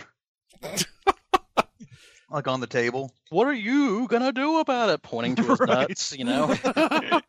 Well, no, first he had Leader to one, put two, all of three. his weight on the table so Nog can lift the table up and make him fall. Yeah. So yeah, Nog with freaky Ferengi strength flings over the table, sends Jake halfway across the room, and then immediately jumps on top and starts pounding his face in. Holy shit. That's why you don't mess with little dudes. I have, I will never pick a fight with a dude shorter than me. I'll stare down a guy bigger, but never smaller. They're feisty. Sometimes So- I get creepily buff. Yeah, yeah, it- It- it's at yes. low center of gravity. yes, you're both right. I don't know. So- with the size of his head, I imagine the center of gravity's pretty high. Uh, he just swings around like a giraffe neck. Um, It's like a chibi Gundam walk around in a Starfleet uniform. That was adorable. Uh, so Hmm. Vic, being the ever hero, he jumps in and immediately pulls him off and goes, "Hey, hey, hey, what are you doing?" Checks on Jake, and then looks at Nog and says, "Get the fuck out! You don't start fights in my place," which is the right answer. Mm-hmm. Mhm. You know, not shitty, just you don't hit customers in my club. Now get out of here. And that's you know because Nog needed that to know that that was not okay. yeah, there there are boundaries. Right. I kind of like though that when Nog leaves, he doesn't leave the program. He leaves to fix the apartment. Yeah. yes. Well, Yeah, all he these- all he was told to do was get out of the club. Mm. Right, right. Uh, so back on the station. Uh, yeah, so Nog is just kind of like in his disheveled tuxedo watching TV. Vic comes in after a set. Uh, and goes, You know, what are you doing still up? She's like, Ah, I couldn't sleep. Uh, And Vic's like, Do you mind turning down the TV? So turns it off and they have a little heart to heart. I think this is so Nog tries to apologize. And Vic's like, Hey, you don't apologize to me. I'm not the one you hit. You're the one who hit your best friend and scared his girl. You're the dick here. You didn't hurt me. Nog's like, well, can I come back tomorrow? And Vic's like, not if you're gonna be hitting customers. So it, it's just it's an, it is an interesting dynamic here because Vic i- again isn't coddling him, isn't um enabling him. And at But some it's still level like- too, it's I think still this is something understanding. Nog had to get out of his system. And the holosuite kind of provided the means for that without any real lasting consequences. You know, Jake's not a program, right? He's a real person. But he's also Jake though, he has no spine. Yeah, that's true. You know, if he had, Um, if he had done that out on the promenade or whatever, Odo would have him in a cell. You know, it'd be Oh. it would be worse than it was. Oh, completely agree. Yeah, yeah. This because I mean he had to blow off some of the frustration and steam Yeah. and everything he lacked out. So maybe didn't have to, but No, I Just feeling no it. no. I think he I think he had to. yeah. And so this is where Vic kind of goes, man, I I am tired. I've never been tired before. And I was like, what the fuck are you talking about? I was like, I'm tired. I've never been on so long. I actually worked a full day. I actually need sleep. Which is, and this is again where it starts expanding what what Vic is is very interesting. We, well, I and think it this- culminates with the line, "Vic, when you go to sleep, do you dream?" Which they just kind of I- let hang there, but still, I mean, Uh, and I, love don't know that. if he'd slept before. Do androids dream of Mareep? I know I do. yeah. I, I didn't, Well, uh, um, Ampharos is your favorite Pokemon. Yeah, pretty much. you admitted that. What? Nothing. Moving on. What? Um, I mean, who does? Uh, what does he currently have in a char helmet uh, as his Twitter uh, avatar? well, nothing. I actually have uh, Mega Ampharos Quattro this week. It's like four of them, right? Yes. Th- Doesn't that mean four cheeses? Mm, four cheese. Quattro- Quattro formaggio. I speak Italian. All right. So yeah, I like yeah, I like that that whole thing with Vic. We'll get it. So you know, Vic And is like, this oh, is, can you this help is me balance my also books?" yeah, this is also where the bookkeeping thing comes in. Right, right. And Nog just smiles. Goes, I'm a Ferengi, of course. It's in our blood. And I even like though he that. doesn't ha- yeah, you know he's been in, in Starfleet and stuff, and, and honestly, he's never really given any aptitude to doing this kind of stuff. But Still he would be has good. a natural aptitude to doing this stuff. Right. I like how Vic goes, "Here's your computer," hands him a pencil. It's, 19, it's 1962. What do you want from me? yeah, I love that. But at the same time, Nog's not really phased by that because he's a Ferengi. He can do this in his head if he has to. Right, right. He doesn't even need the pencil. Probably No, no. not. Yeah, the, the the response that Vic gives, like, "Do you dream?"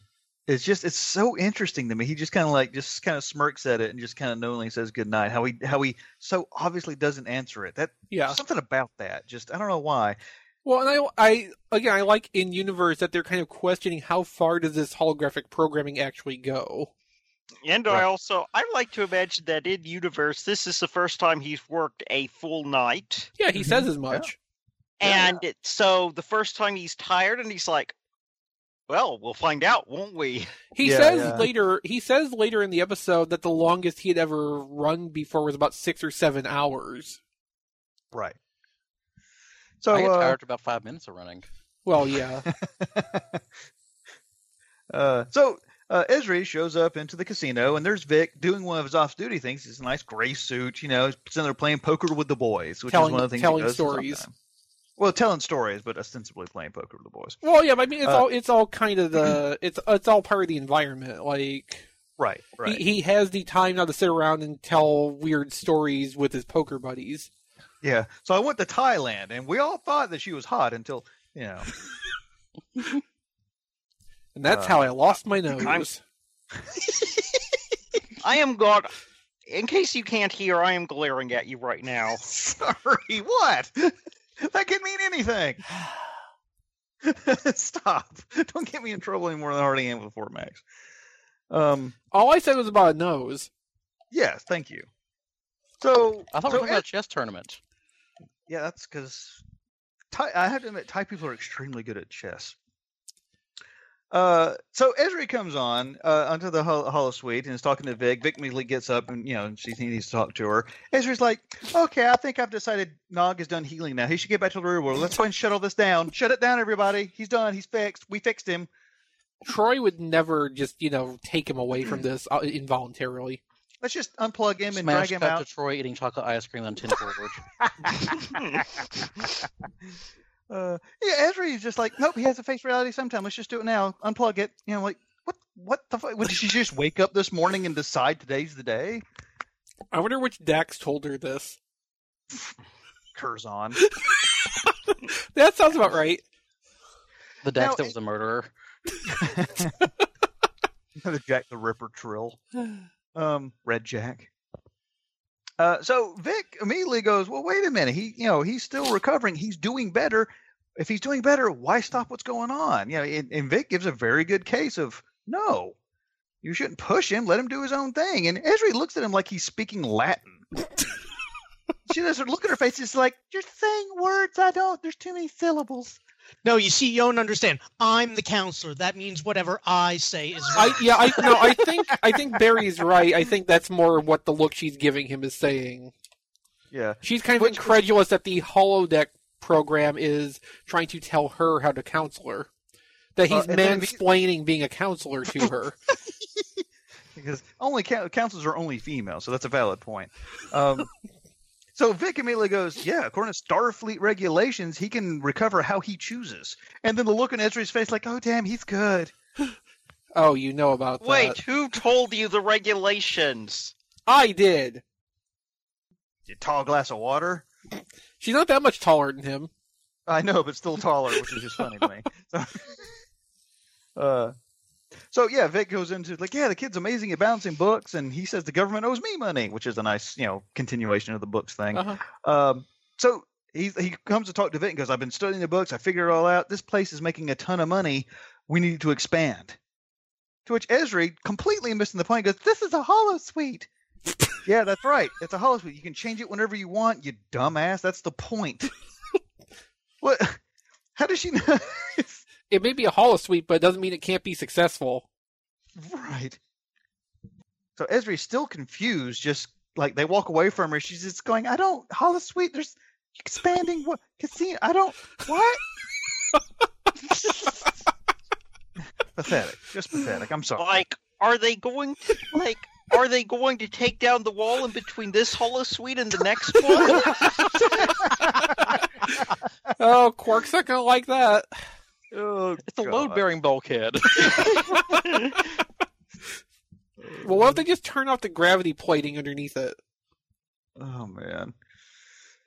Uh, so anyway, so we, we kind of we fast forward, I guess, uh, some time later, and uh, there's uh, Nog and, and Vic and their their casual wear going over blueprints for the brand new casino they're going to build in Vegas, which is awesome. And so there's a song. Now we're in a montage.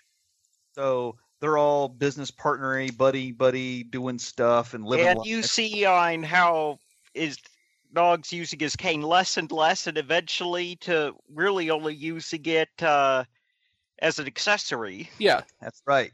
Yep. use it to light a lady's cigarette and all that kind of stuff. So yeah, yeah, yeah, you're exactly right. You- You just or kinda to see- swing around, or just swing it around all fancy like. Yes. And then at one point, Ezri is sitting in the lounge, probably waiting to ambush Nog again. And she actually sees that, yeah, he's not even using the cane anymore. So she gets up and leaves, and then smash cut to Troy eating chocolate and tin forward. Uh, Ezra, you're the worst. yeah, and it is funny. It's seeing seeing Nax is Nog. better than Ezri, Oh yeah. Oh, I think we all knew that. and she's also better than Ezra. oh, god damn it. You fuck. Oh, that Uh-oh. hurt. Oh, you got me, you bastard. That hurt. All right, yeah, song montage is still going. Nog is grown schmoozing with people and doing things. Okay, so at this point, I couldn't help but wonder. Okay, so Nog is a Ferengi from Ferenginar. Totally don't different say. culture. Yeah, songs and cultures and bedtime stories of a completely different alien culture, different planet, different everything. And yet he's completely inured himself in a few days or weeks uh, in this very specific Earth American 1962 world. Can you imagine doing that yourself to an aliens program of their culture in some obscure time frame and everything else? What is that like for Nog to live in a such a human world? well, I mean, Nog has been living in a human world for at least the last five years. Yeah, five Yeah, years. Nog's already kind of human worshiper. is he? I mean, he didn't Uh, start out that way, but his friendship with Jake kind of opened that door for him.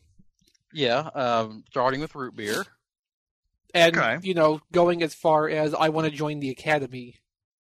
Sure, sure. So, but I guess my question is, is a thought experiment. I'm trying to imagine what like if I were to join some alien culture's holo suite. Right, but About what a- we're what we're saying is that it's not the hollow suite's I don't not know if really the the Orions have s- hollow suites. Don't what now? I don't know if the Orions have hollow suites. I think you just fuck them in person. yeah, that, that's probably true. Um, But no, I mean what we're saying is that the hollow suite is not the like immediate immersion point. He's had that for years and you know, he's been living on Earth before this. And He's- uh, and he's prob- he's clearly been in Vix before this. I don't yeah, yeah. I don't think he had.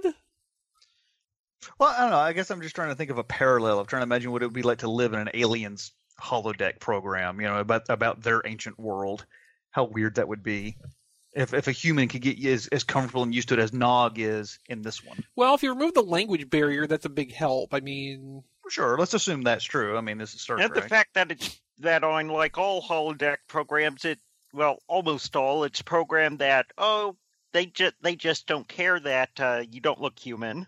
Right, right, yeah, yeah. Assuming all that, but still living in like in a in a alien's culture. Uh, it seems really strange. Like a foreign exchange student.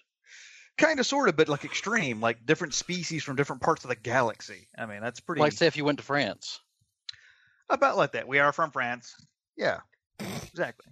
So anyway, uh, just just just thinking about that. Something crossed my mind watching this episode. No, I mean, I, I mean, I'm not gonna discount the notion there, but like Nog has had the slow build up to immersion in human culture. This is not really. I don't think this would be like the shocking thing you're suggesting it might be. Well, yeah, not for Nog. I agree. If it, if Okay. it was like Quark or something, yeah, that would make no sense at all. Well, yeah, that's why Uh. Quark doesn't hardly go there. Oh, agreed. Yeah, yeah, yeah. yeah, for Nog, Also- it makes- Well, Also, he's a competition. He sees Vic as a competitor, so yeah, that's true, which is hilarious. the competitor that you know is in his place of business. that he rent that people pay to uh, Yeah, people when people go to Vix, he still gets paid by them. That's a Xanatos gambit. hmm yeah, I like uh, I like the little at the end of the song, Quark, uh, Quark, uh, Nog gives a little that little cool "Hey guy" point, and then you know uh, Vic gives it back to him. That's such a that's such a cute '60s kind of hey, you know, ha ha. Hey pal, you know. so like really cute scene of of Nog going up to the bar, going, "You're giving them too much garnish. They want drinks, not a salad or something like that." Which so he's going around just like running shit. He's like, "Oh, I'll pay for that bill. Oh, how are you doing? You do this, you do that." And he's like totally into it, just totally in his element, running a business. yeah, he's become the manager. yeah, it's fantastic. Which is very Ferengi. And if it wasn't a holodeck program, he would probably be broke by now.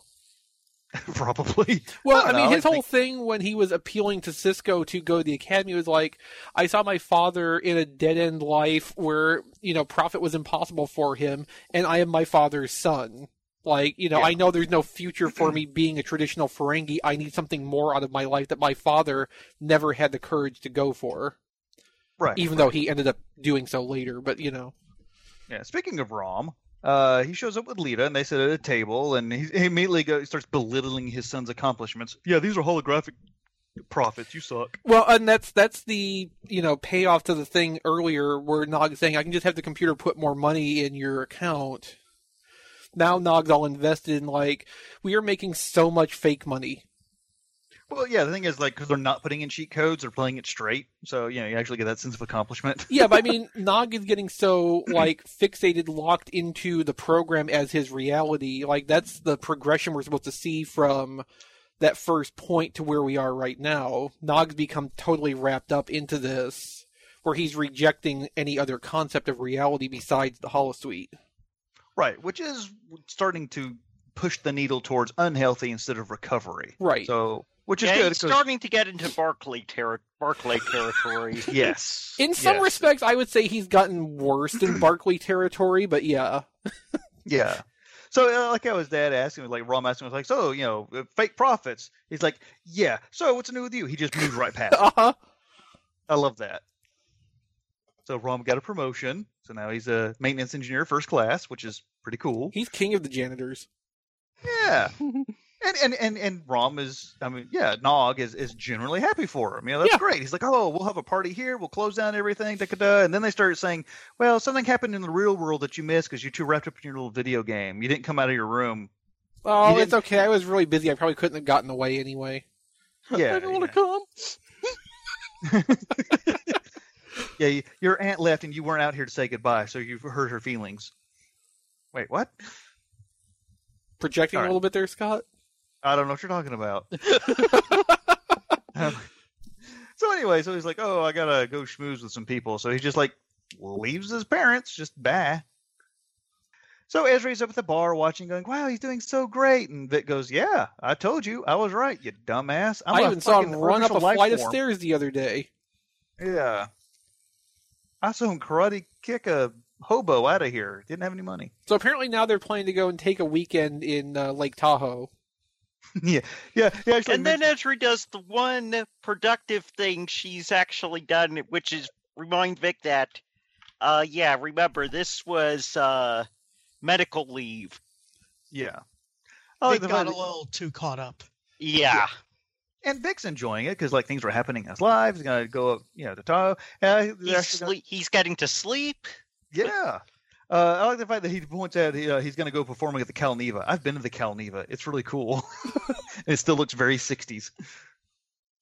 They call it that because it's right on the border between California and Nevada, right in the middle of Lake Tahoe. Half the hotels in California, the other half is in Nevada.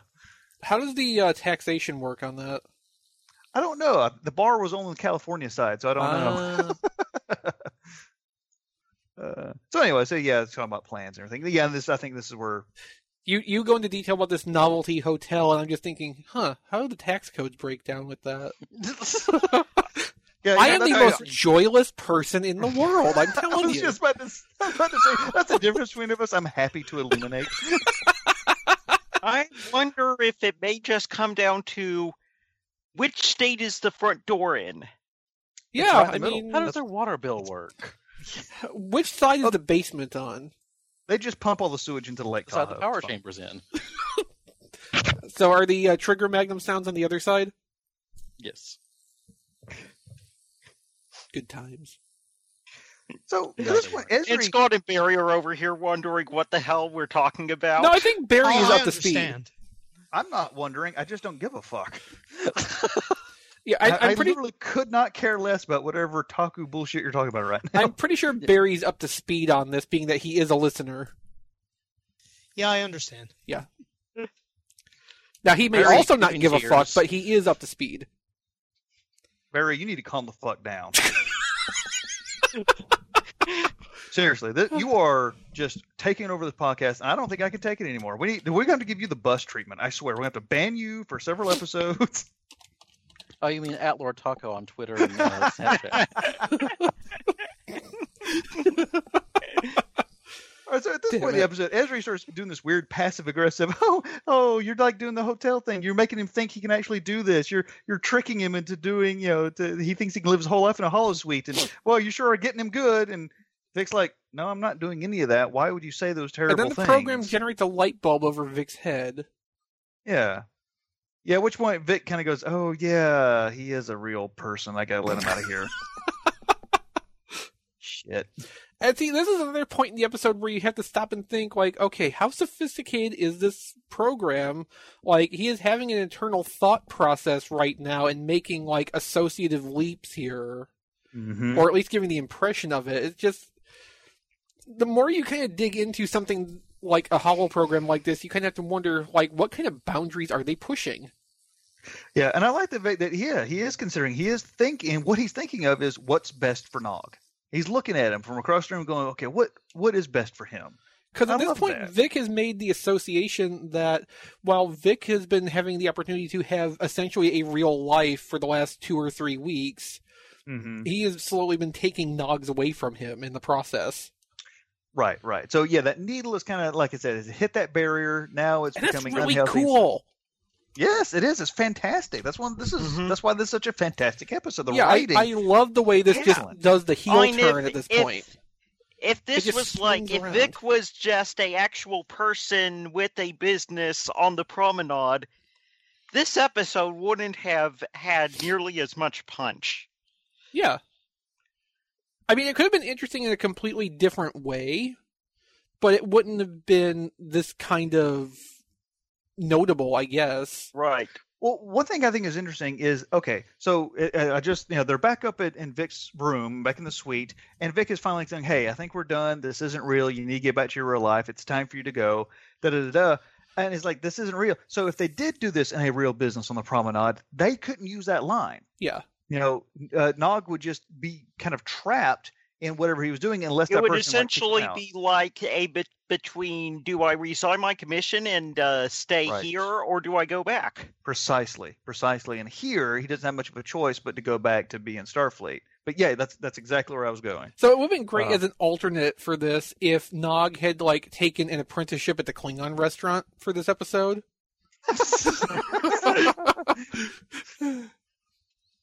I just want more of the Klingon restaurateur because he seemed pretty cool in his two appearances. yeah. Fat Klingons. Yeah, yeah, fat I'm jolly not- Klingon. We need to do those episodes sometime. Well, We What? did one.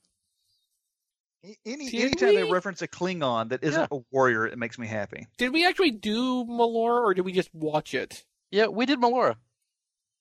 Because remember Bashir took her there? Okay, but we also just like watched that episode the last time I was there. Oh, did we? Yes. Yeah, I I'm guess where we pretty sure covered we it. haven't done this that episode. Oh, well, shit. I thought we'd covered it. No, we just I mean, I haven't seen any fat Klingons, I mean, I've I've heard it meant the restaurant mentioned. yeah. So Well, uh, fat That'll Klingon be on our list then. Fat Klingon appears in Melora and also in, I think, Playing God, uh, both season two episodes.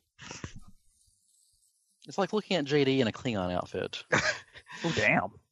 Jumping up and down. And nobody noticed. So yeah, Except the Klingon was wearing pants. terrifying. so much jiggling. So yeah, Vic just rips the band-aid right off. Yeah. So Vic is like, look, I'm not He even a pulls a doctor. yeah, I'm not even a person. So yeah, and like how Vic kind of like diminishes himself and trying to convince Nog to do this because in a lot of in a lot of ways Vic is a person, but he's you know trying Not a to convince person. Nog. Yeah. So look, I've slept. I played cards with the boys. I got to read the newspaper. It's It's been He's actually amazing. had a, yeah, I actually have had a life. and, I, It's awesome. and in that montage of stuff, I did like the shot of Vic reading, uh, just opening the sports, uh, dog opening the business section. Yeah. hmm Yeah, it was and cute. Just perfectly timed to where they were doing the same motions at once. Yeah. So Nog goes, "Ah, but I'm happy here. I don't want to go anywhere else. I'm happy here. Yeah, Vic this is has where explained Aaron to him- Eisenberg really pours on the really, really good performance this episode. Mm. Agreed. Agreed. yeah, I, I, Aaron just does an just amazing job in this episode. So yeah, this is where he starts going, I don't want to leave, and Vic's like, this isn't real. There isn't a here at all. You've got to go back to your life. And when Nog refuses to, he shuts off the program. Yeah, and this is this is amazing. And, and to me, that, that- again, this shows how awesome Vic is. Vic is willing to sacrifice for his friends and the people he cares about, and to the point of you know he'll basically make himself go non-existent for a while. That's amazing. Yeah, he turns his own program off. and then So then locks Nog- it. Yeah, that's amazing. He basically pushes Nog out and locks the door behind him. I mean, that's that's effectively what he's done. Yeah. The only other the only, the only way to make that more literal would be as if Vic called for the exit and he you know forced Nog to the door and then had it seal behind him, picked him up by his waistband and threw him out. and then Nog lands Yep. bad and breaks his new leg. My no, no, leg! no. He breaks his other leg. yeah, yeah. And it turns into Ace Ventura with the spears. Ah! Ow! Ah! All right. So we, we get back inside the uh, the turned off hollow suite. Uh, Nog has got a panel up and is working furiously to try to do something. Uh, Miles O'Brien comes in and is like, So, fucking with the hollow suite, huh? yeah, I got like a blip on my uh, my system report that somebody was fucking with my shit. Uh, could you stop? Like, well, the the program shop is like, yeah, well, uh, Vic can just turn himself off like that, and uh, he won't turn back on until he wants, until he feels like it. And then Nog the plot asks, allows it. and yeah, and then Nog asks the hanging question: Does that mean he has free will? to which he gives the best response. Yeah. I'm an engineer, not a philosopher. Uh huh. I love that. Excellent. And that sounds like something that, that he would say. Yeah. Th- It's stuff that O'Brien does not really need to concern himself with No. for I'm a his for solver his of own practical sanity and problems. ability to sleep at night. Yeah, considering the shit he's been through. Yeah. Uh, So yeah. O'Brien Nobody- leaves and Vic pops back up and, you know, has a heart to heart with Nog. Yeah. All right, let's kind of move forward a little bit. Yeah. All right. So yeah, O'Brien leaves and Vic pops back up. And fast forward a little bit, and and Vic has to kind of lay it out to him. It's like, dude, you have a life. That's a precious thing. Go enjoy it. And then Nog finally breaks down and kind of kind of really lays out. It's like I'm scared. That's what he goes to. And then this performance of him being just emotionally wrecked and finally just breaking down all this barrier he's been building up and just lets it all out to Vic this is amazing. What an amazing scene. And Vic has the best line here too. Like if you stay, you will die. It'll take a Not all while. at It'll be, once. you know, yeah, piece by piece, but eventually you're going to become just as fake as I am. There's not going to be any of the real person left in you. Yeah, just as hollow, which is just wow. You know. See, that's a double meaning. It's like a pun. Thank you, Hey Mickey. Appreciate that. You're welcome. so yeah, yeah. I mean, just Nog is just just letting it out, like talking about how he went to the war. He, you know, he thought, oh, I'll be a hero. I can do this, and he saw other people get hurt, but he still felt invulnerable. I guess uh, to me that sh- shows how young he is. He's still so young. He feels he's invulnerable, even if he sees the person next to him die. But when something finally happened to him, that's when he felt his own mortality, and that's what this comes down to. He finally realized his own mortality, and Yeah. he couldn't face it, and which is perfectly reasonable and valid. You Yeah. know, that's uh, what an amazing character I- development. Somewhat the way he phrases it seems kind of cheap, though. What do you mean? Like, if you are N- Nog mm-hmm. and you felt those things, expressing that way would be fine and be accurate because you believe it. But hearing it written as fiction, it seems a little after school, specially. I realized then that I could die too. I mean, his acting is better of that, of course, but the, the, the way it was written specifically is a Right. little on the nose. It Uh, is. it's it still has the Star Trek uh, problem of wrapping things up a little too quickly at the end, uh, and this this scene is a little bit like that. It, they're, they're wrapping things up a little too quickly. Not not not egregious, but yeah, you're right. A little too quick. Like one conversation is really what it kind of came down to. Yeah. Yeah, Like, I wouldn't mind editing out some of the fluff earlier right. to expand. Uh, Cut the montage resolution down a more. minute or two. Yeah. Or Yeah, it's a it's a yeah, it's a matter of minutes, I think. Yeah, it is. Yeah, I mean that's just how how well made this episode is. I mean that's the only, you know, the 25 years after the fact we're looking at this. and uh, Like, Nog, uh, yeah, here's this one part of it that maybe could have been better. Right. exactly, right, right, right. We've done a lot Um, worse. Yeah. So Nog bucks up, gets to the edge of the door, takes a sniff, and walks through, and, and he leaves leaves the cane behind. leaves the cane behind. Uh, so back in Quark's bar, uh, we have uh, Quark, Rom, and Lita who are discussing it, kind of discussing how how Willie's doing, and look around the corner and come down the stairs. There's Rom. Yeah, because Rom or Lita Or says Nog. that Quark should go and see him to see how much he's improved, which to me implies Quark probably has not been up there the whole time. Yeah. Well, he knows better than to go to Hollow Suite that there's a teenage boy in. So Yeah, he knows what those things are for.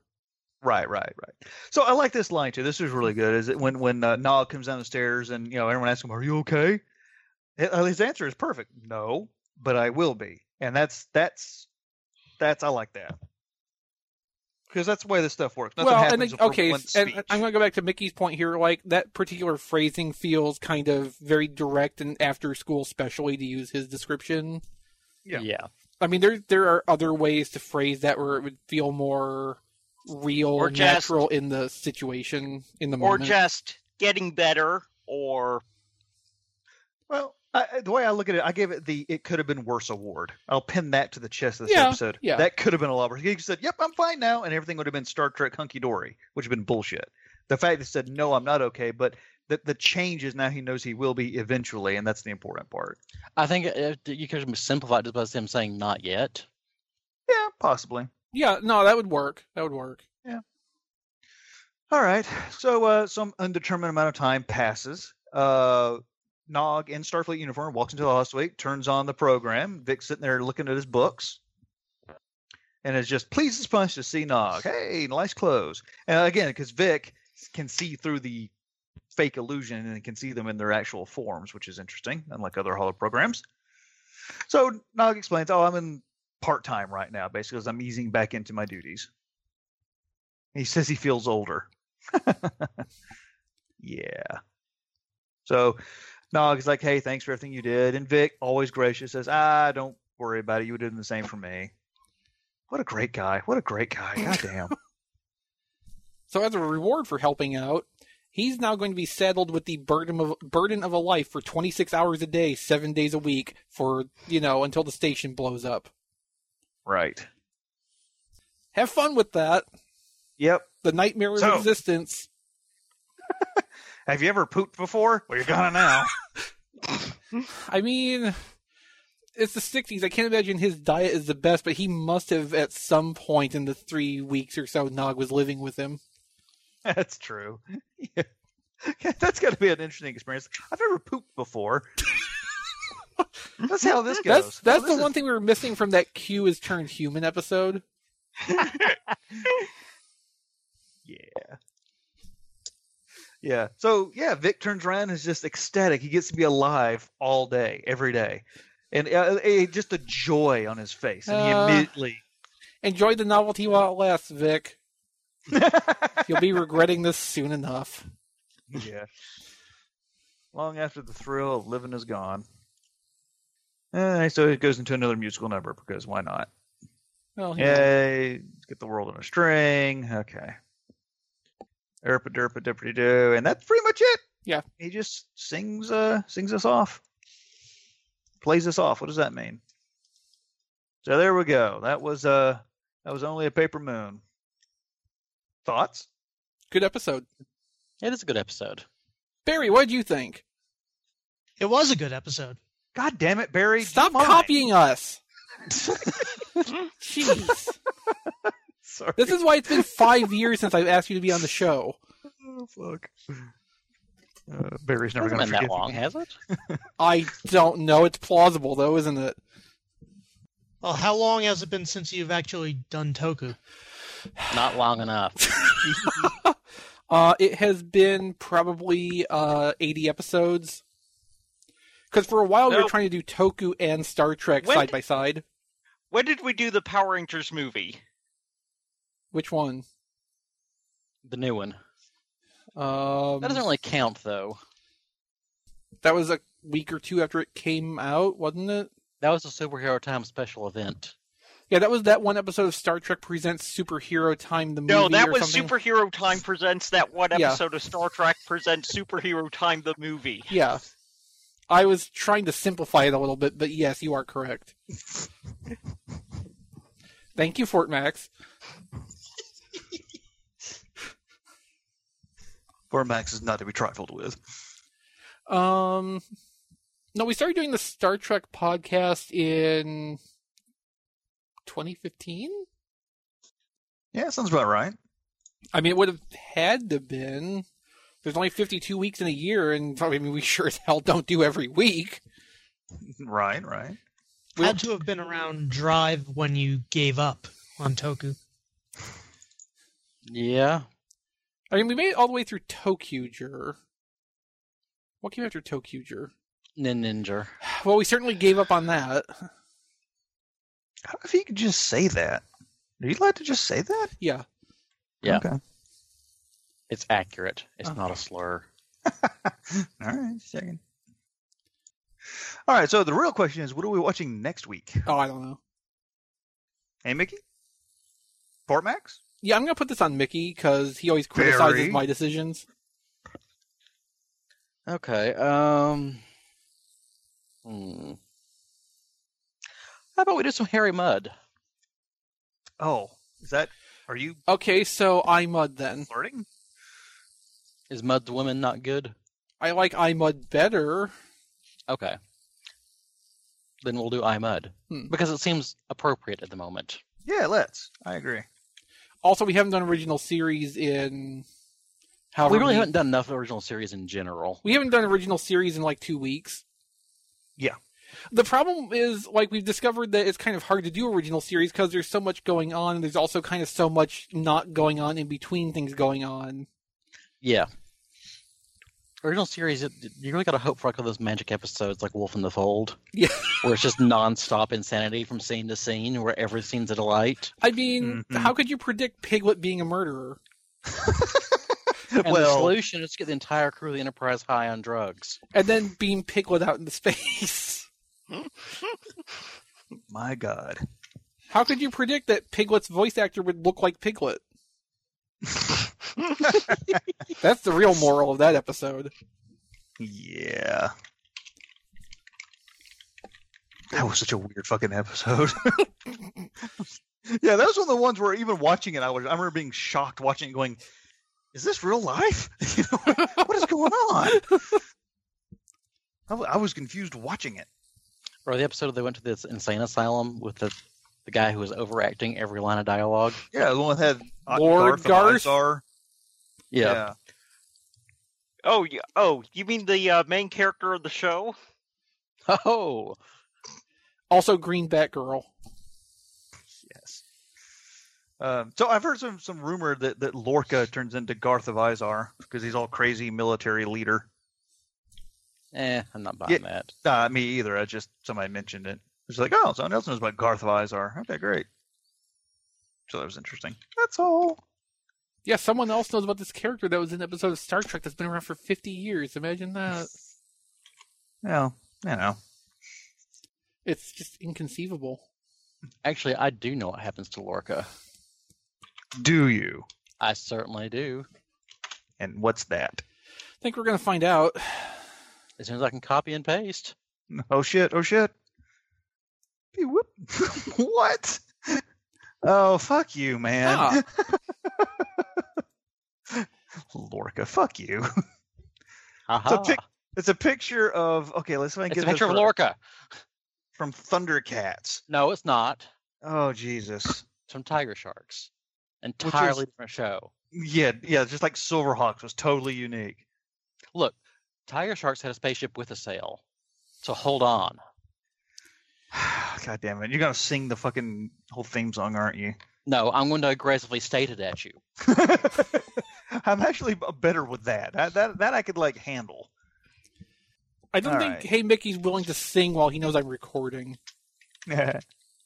He Not only knows. sing to people over the phone while I'm drunk. So uh, That's why I so, stopped yeah, taking your calls. Stop opening up, stop opening up the pictures you DM me. All right. So I'm mud. Yeah. So this is when we had the the Planet of Robot Women. Well, there was robot dudes Spoilers. too. Oh, there were? Because you need somebody to kill the robot spiders. Oh, Right. we we get to meet uh, Mud's wife that he mentions. Oh, Or, uh, yeah, the one. The representation of her, at least. Yeah, the one he bought the moon for. Yeah. All right. Cool. So uh, so Barry, uh, who who tricked you into doing this? Uh, the leader of the show. So I Oh, didn't do anything. Fort Max. There's a leader. yeah. There's someone to blame for this shit show. That's good to know. Yeah, I'm pretty sure that everybody involved has denied any responsibility. I think that's on the entrance exam, in fact. Well, that's also why no one uses their real name or identity on their show. It's that embarrassing. Like, yes, hey, you Scott fuckers are Kelly gonna- from Sacramento, California. Yeah, say I'm not going to run for president one day. I don't care. Well, you don't know that Gave for your mom an sure. entrance exam. Also, uh, we're using Barry's real name. That's true. Barry, which isn't short for barricade, I guess. Which is actually short for Strawberrycade. Ooh. Was it like a castle made out of hay bales? No. Straw, straw barricade? No. All right. Why do you have to ruin Is it too late to everything? kick him from the call for that? Or Uh, no.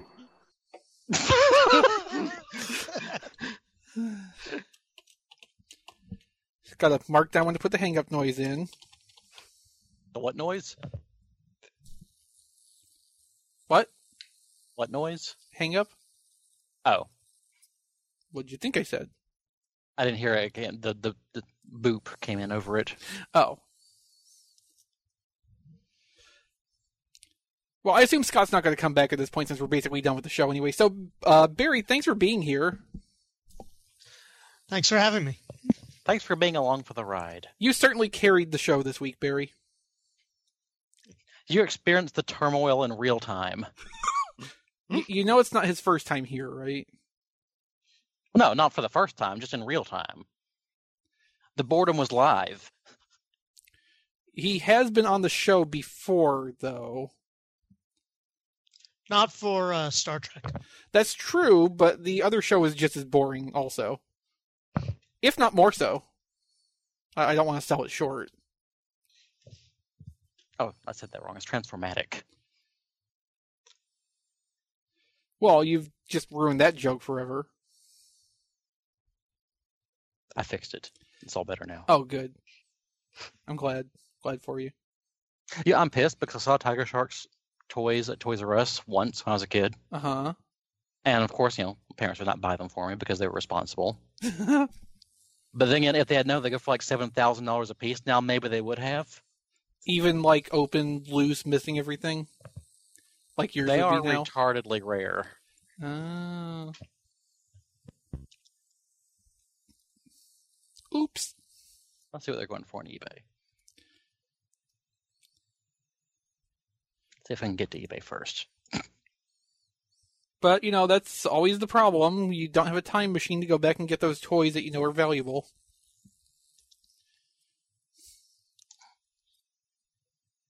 Oh, here's one that's open for $279. Well, that's not bad. Oh, let's see. Here's some shitty villains for 75 or 30. Here's one for 200 mint on card. Here's one for 800. Another one for 800. Yeah, um, they are rare as fuck. Oh, and there's only like 12 entries Well, total for eBay. that's not a lot. No.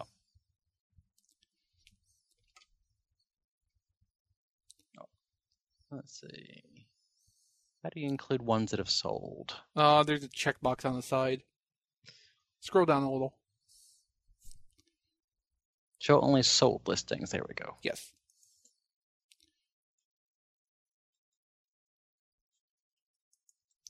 I mean, when I'm trying to do uh, pricing research, I also include um, just completed listings, whether they're sold or unsold, because it kind of gives a metric for how the market is, but for your purposes, I think just the sold listings would be more useful. How many are there? Uh, let's see here, fifty-five. Also, Oh, not no, a sorry, lot. tw- I'm sorry, my bad, twenty-two. Oh, so you can't tell your twos from your fives? Well, I was looking at. Uh, did you mean tiger shark figure? Are are you dysnumic? Apparently, yes. Huh. Uh, a lot of these were asking for a much higher price, but sold for best offer, so there's no telling what it went for. Here's one that did sell for eighty. hmm That was open, missing accessories. So yeah, still fairly pricey. Yeah. I tend to assume best offer sales are not more than twenty percent below what the listed price is. Well, one was listed at four fifty. Again, I would not assume it was more than twenty percent under that, and probably even less than that. Like it was probably closer to its ask than twenty percent under. Oh well, at least I still have my Chrono Trigger SNES cartridge. How much is that worth? Uh, at McKay's, it's selling for like one hundred and thirty dollars with no packaging. Oh, which means they'd give you about forty for it. Yeah. oh, you know, I still have that Nurse Chapel figure for you. Oh, good. I think it was the Nurse Chapel, wasn't it? I don't even remember. There was the other one. I just never had time to go back for it that day. Uh, yeah, that's a Nurse Chapel. Excellent. And someday I'll come back down there and I can give it to you. Gross. I know, right? And and I'll bring you the figure also. Now, so now I need to get a Spock figure for her to lust over, and he can ignore her. Okay, Making well you Google work Isaac you work. work on that.